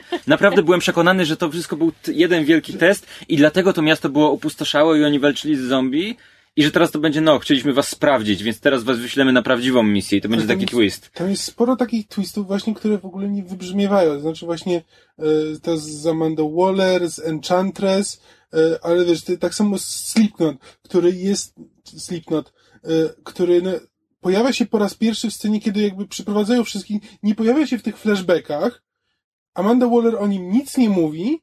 On przyjeżdża dopiero, kiedy już zbierają ten w bazie wojskowej ten. Suicide Squad, dopiero wtedy wychodzi z samochodu i ginie dwie sceny później. Tak, to jest dosłownie, jeśli ktoś z nich ma zginąć, to czy będzie to osoba, której retrospekcję obejrzeliśmy, czy gość, o którym nic nie wiemy? Gość, o którym nic nie wiemy. Mm, No właśnie, Wow. gdyby oni pokazali jakby jego retrospekcję na równi z, z całą resztą, że o, to jest taki Steve, no to rzeczywiście ta jego śmierć by miała coś, ale już od momentu, kiedy on się powie, o, to jest Steve, zapomniałem, że on jest w tym filmie. Okej, Swoją- dobra, on zginie za chwilę. Znaczy, wiesz co, zginie no, ale, też, ale też mówić na równi z resztą, a przecież tak naprawdę poza, poza Deadshotem i Harley, cała reszta to są statyczni, znaczy Killer Croc tam jest w tym filmie. Swoją No, drogą... Tak, nie, no, tylko że nie chodzi mi na równi w sensie, że nie dostał swojego No tak, flashbacka. tak, no. tak. Cała Mnie samego to dziwi i nie wiem skąd to się wzięło w mojej głowie, ale taką najbardziej dla mnie, nie wiem czy się zgodzicie z tym w jakikolwiek sposób, ale dla mnie taką uderzającą sceną, z której nic nie wynikało, była ta scena, w której Amanda zabija tych przypadkowych ludzi, Tak, którzy tak. ten. Tak. I, I to, że Flag w ogóle na to nie reaguje, na zasadzie, pff, no cóż, no, jakby to, wte, straciłem wtedy resztki sympatii do Flaga. Do Tak, gościa, to też jest którego... jakiś twist, który nie wybrzmiewa, bo też moim zdaniem to jest właśnie, to miało pokazać, że o, ten Rick Flag, który od samego początku jest pokazywany jako, wiesz, y, amerykański bohater, typowy, typowy żołnierz, że on tak naprawdę siedzi w tym po uszy tak samo jak Waller. Ale to w ogóle nie wybrzmiewa, znaczy y, Deadshot mówi jedno zdanie, że a to o mnie mówią, że ja jestem ten zły.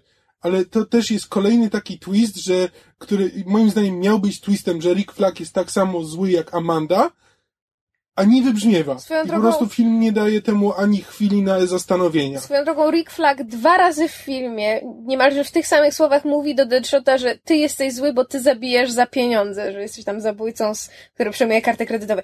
Dwa razy! The movie makes a point of saying that i jakby, i to ma być główny powód, dla którego Deadshot jest zły, bo przyjmuje w kredytowe, ogóle ja, bierze ja za to pieniądze. stanie... Niech ktoś da Flagowi podwyżkę, bo on wyraźnie ma problemy ze swoim Nie byłem w budżetem, stanie no. zrozumieć postaci Flaga, bo tak, miałem wrażenie, że na początku on jest przedstawiany jako taki, mimo że jest po tej stronie, której mamy nie lubić niby, czyli tych, y, ty, tych dobrych, to on jest taki bardziej charyzmatyczny. On potrafi przemówić do tego Diablo, że on, że on jakiś taki jest, że on jest tym lepszym. Tak, zwłaszcza jak się go pyta, czy chcesz pociupciać. I tak, i na początku jest tak, że miałem, i on się nie boi kroka i to, A, on jest, wydawało mi to się, że on będzie pytał. taki, Flag, tak. że to był ten... On, wydawało mi się, że on będzie kimś takim pomiędzy, ki- kimś, kto jest na początku, tak to odebrałem tą postać, kogoś, kto jest na tyle charyzmatyczny, że on ich wszystkich scali. Po czym się okazuje, potem się okazuje, że on kompletnie nie jest w stanie za tą, nad tą ekipą y, zapanować i w sumie gardzi nimi. Co nagle mi jakby obróciło zupełnie postać. Potem się okazuje, że on ma w ogóle gdzieś to, że, y, że Amanda zabija przypadkowych ludzi, mimo, a, w- a wcześniej był tym takim, który go napędza miłość. I jakby miałem wrażenie, że co chwilę się zmienia koncepcja na tą postać. Ja jakby nie wiem, nie wiem kim jest ten koleś kompletnie po tym filmie. Jakby Swoją drogą, Też bo prawda. Kamil, ty, ty, ty mówiłeś, że Joel Kinnaman gra w czwartym sezonie House of Cards? To Tak. on? Tak, on, on był teraz. Bardzo dobry. No właśnie. Ja, go, ja widziałam trailery Robocopa. Ja wiem, że Rogopo, Robocop to nie jest film, po którym należy oceniać czyjeś zdolności aktorskie, ale po w trailerach Robocopa i po tym, co widziałam od Kinemana w Suicide Squad, tak jak Paweł mówi, to jest bardzo niezdecydowana charakterologicznie postać, ja nie jestem w stanie przyjąć do wiadomości, że to jest aktor, którego stać na dobrą Dobra. grę, więc ja muszę On, obejrzeć on się to wziął House z The. Killing, prawda? Tak. Tak. Tylko, że pytanie, bo yy, czy w tych pozostałych rolach miał wąsy? Bo to często może być kwestia zarostu. Nie, Na przykład Jamie, który Dornan, tak, który, zobacz, jak ma zarost, to potrafi grać, jak nie ma zarostu, to nie potrafi grać. Tak, Który, prawda. który to jest Jamie Dornan? Grey. Fifty Shades of Grey. A, a gdzie miał zarost i potrafił grać? E, e, mm, Z tą, z yy, Gillian Scully, Anderson, yy, ten grał- serial o seryjnie mordercy. The Fall. Tak, Fall. Tak. Aha. I tam miał brodę i potrafił grać. I w ogóle jest jakby, yy, Kasia to dowodziła, że jak on ma brodę, to umie grać, że to jest broda daje mu moc, więc może e, jemu Ki- wąsy Kina odbierają moc. Manaman e, w House of Cards nie miał zarostu i potrafił grać, więc może tutaj jest Kina, odwrotność. Kinaman nawet w Robocopie jakby z, gówne, z gównianego materiału ugrał naprawdę dużo. Tak? Ja będę Jakby musiała on obejrzeć. z, y, znaczy nie, mi, się bardzo jakby po Robocopie jakby wyszedł taki, że film, e, ale ten aktor Jezus Maria, muszę patrzeć, co on, co, co on jeszcze więcej zrobi, bo ja go A pierwszy raz widziałem pytanie. wtedy. Czy on w Robocopie, no czy bo w Robocopie on musiał być przypakowany, no bo wiadomo, Robocop. Ale czy on w House of Cards Musiał? też ma... Ro Robocop jest obudowany plastikowymi mięśniami. Aktor może wyglądać dowolnie. No ale wiesz, Hollywood. E, standardy piękne i tak dalej. Ale czy on w e, House of Cards też wygląda jakby był tak strasznie wychudzony na twarzy? Bo on tutaj wygląda jakby był w ogóle niedożywiony, jak na on jest żołnierza. To dlatego. Czy Tak, jakimś Skarsgård- innym Skandynawem. czy też jest Skandynawem i nie wygląda jakby był chodzącym ale- kościotrupem. Ale Stellan czy, czy synowie? Nie, Stellan and Sons. No Em, tak to wygląda, przecież tam on e, ma trzech synów Ja i mówię wszyscy o, grają. o Aleksie. W sumie jego brat jest taki trochę chudy, ten, on jest Bill, Bill Skarsgård. A Paweł, bo ty wspominałeś, że tutaj ten początek filmu może celuje w takiego trochę Tarantino. Jak dla mnie najbardziej tarantinowskim elementem jest Japonka z kataną, która krzyczy bzdury po japońsku i nie ma to żadnego związku z filmem. Tak, ale to, to, to, to miałem wrażenie, że w kilku momentach tego filmu, zwłaszcza na początku, znaczy ja chciałbym zobaczyć Suicide Squad w wykonaniu Tarantino.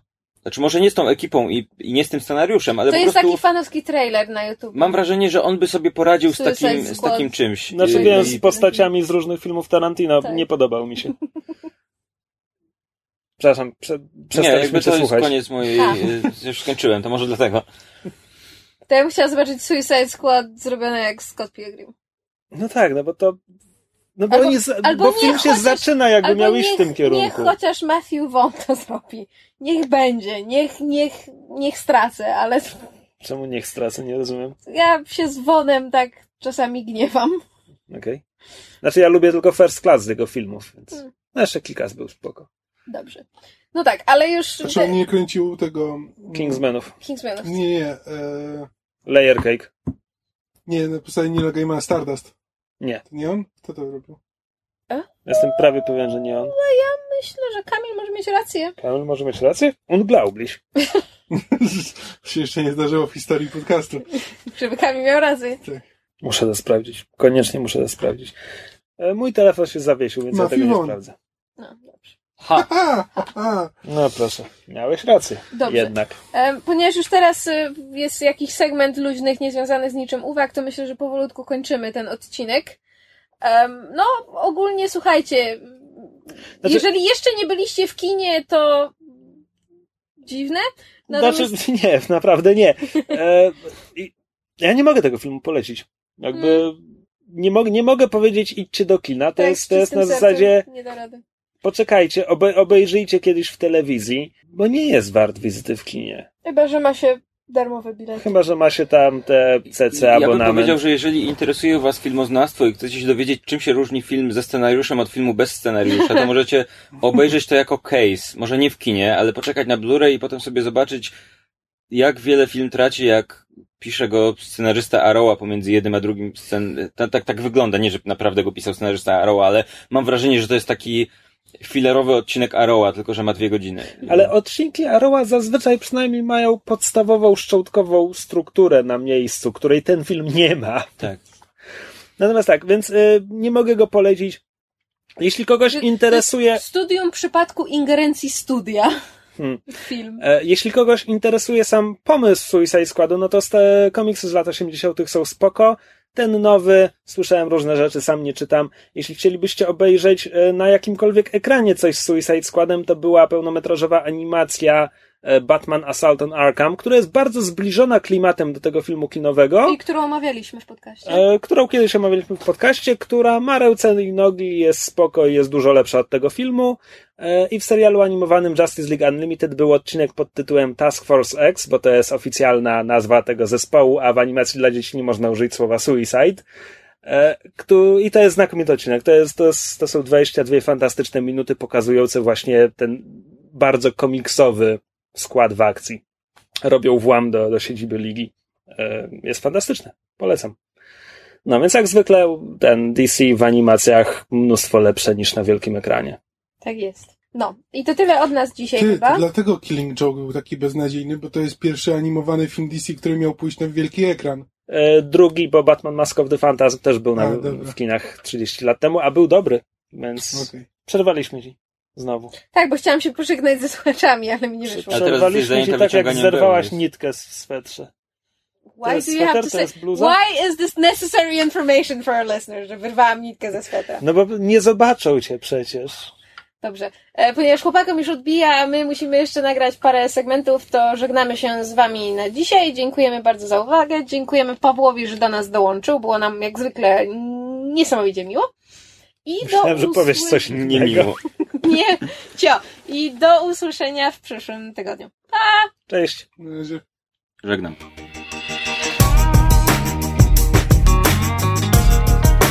Słuchaliście podcastu Myszmasz. Możecie nas znaleźć na myszmasz.pl lub polubić nasz fanpage na Facebooku.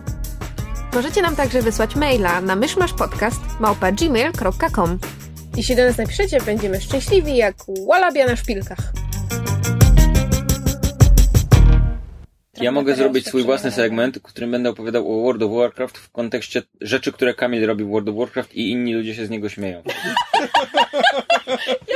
Na przykład, posłucham. na Ja przykład, e, e, e, czekaj, to, to było na rajdzie, tak? Że te 24 osoby tak omijają takiego jednego potwora, który stoi w rogu i wszyscy go tak omijają, omijają, po czym wbiega Kamil i wbiega prosto w niego i tak mija go ze swoim, Leroy tak, i tak, Jenkins! ze swoim łukiem na plecach, czy tam strzelbą go tak mija, tak, z takim, ten, i ten potwór tak na niego patrzy i, i po chwili Kamil już jest martwy. E, a, I wszyscy inni walczą z tym potworem. Ej, to było bardzo upierdliwe. Wiem, sorry. Najgorsze jest to, że Kamil jest martwy z reguły pierwszy, a potem wszyscy inni muszą radzić sobie z jego problemami.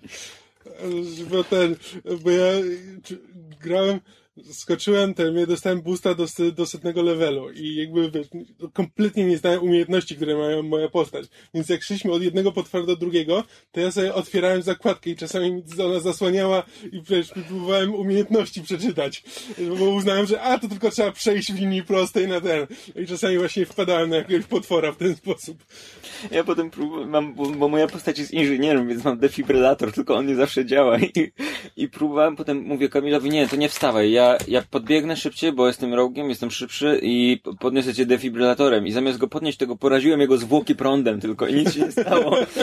I, i, i potem jakieś, w ogóle były elfy na tym, znaczy nie, a elfy to jest najgorsze skur matki natury poza, y, no nie umarłymi, ale to po drugiej stronie, bo nie umarli to psychopaci są z reguły po prostu, a ludzie, którzy grają elfami, jakby do, w WoWie masz tak, że zasadniczo ludzie jakby społecznie się dopasowują do tych ról, które mają ich postaci. I z reguły, z reguły ludzie grający nocnymi elfami są turbo pretensjonalni i ten. I mieliśmy dwójkę elfów, więc dwójka elfów za, zaprzyjaźniła się już ze sobą jakby w trakcie dungeona i postanowiła, że to, co ich połączy jako przyjaźń, to jest narzekanie na Kamila. I, i, I oni cały czas po prostu siedzieli i rozmawiali o Kamilu cały czas. Dlaczego on nie wstaje? Jaki leń? Dlaczego ten? Kamil tam mówi, że ja dopiero zaczynam, daj, musicie mi dać trochę czasu. A on mówi, no ale wystarczy nacisnąć ten przycisk, żeby się podnieść, a nie leżeć jak debil. Ja Coś myślałem, że mnie wskrzesi ktoś, że mnie jakiś No ja miałem defibrylator, ale- Ale Ale widziałem, grali- tych, ale w sensie widziałem tych ludzi, byli w moim zasięgu wzroku. I nikt się do mnie Nie, wrócił. na, na czacie. No i ta healerka, elfka, nie, ja nie będę go podnosić, nie? Biegnij. Ja z tym defibrylatorem, nie dobra. Zaczynamy? Tak.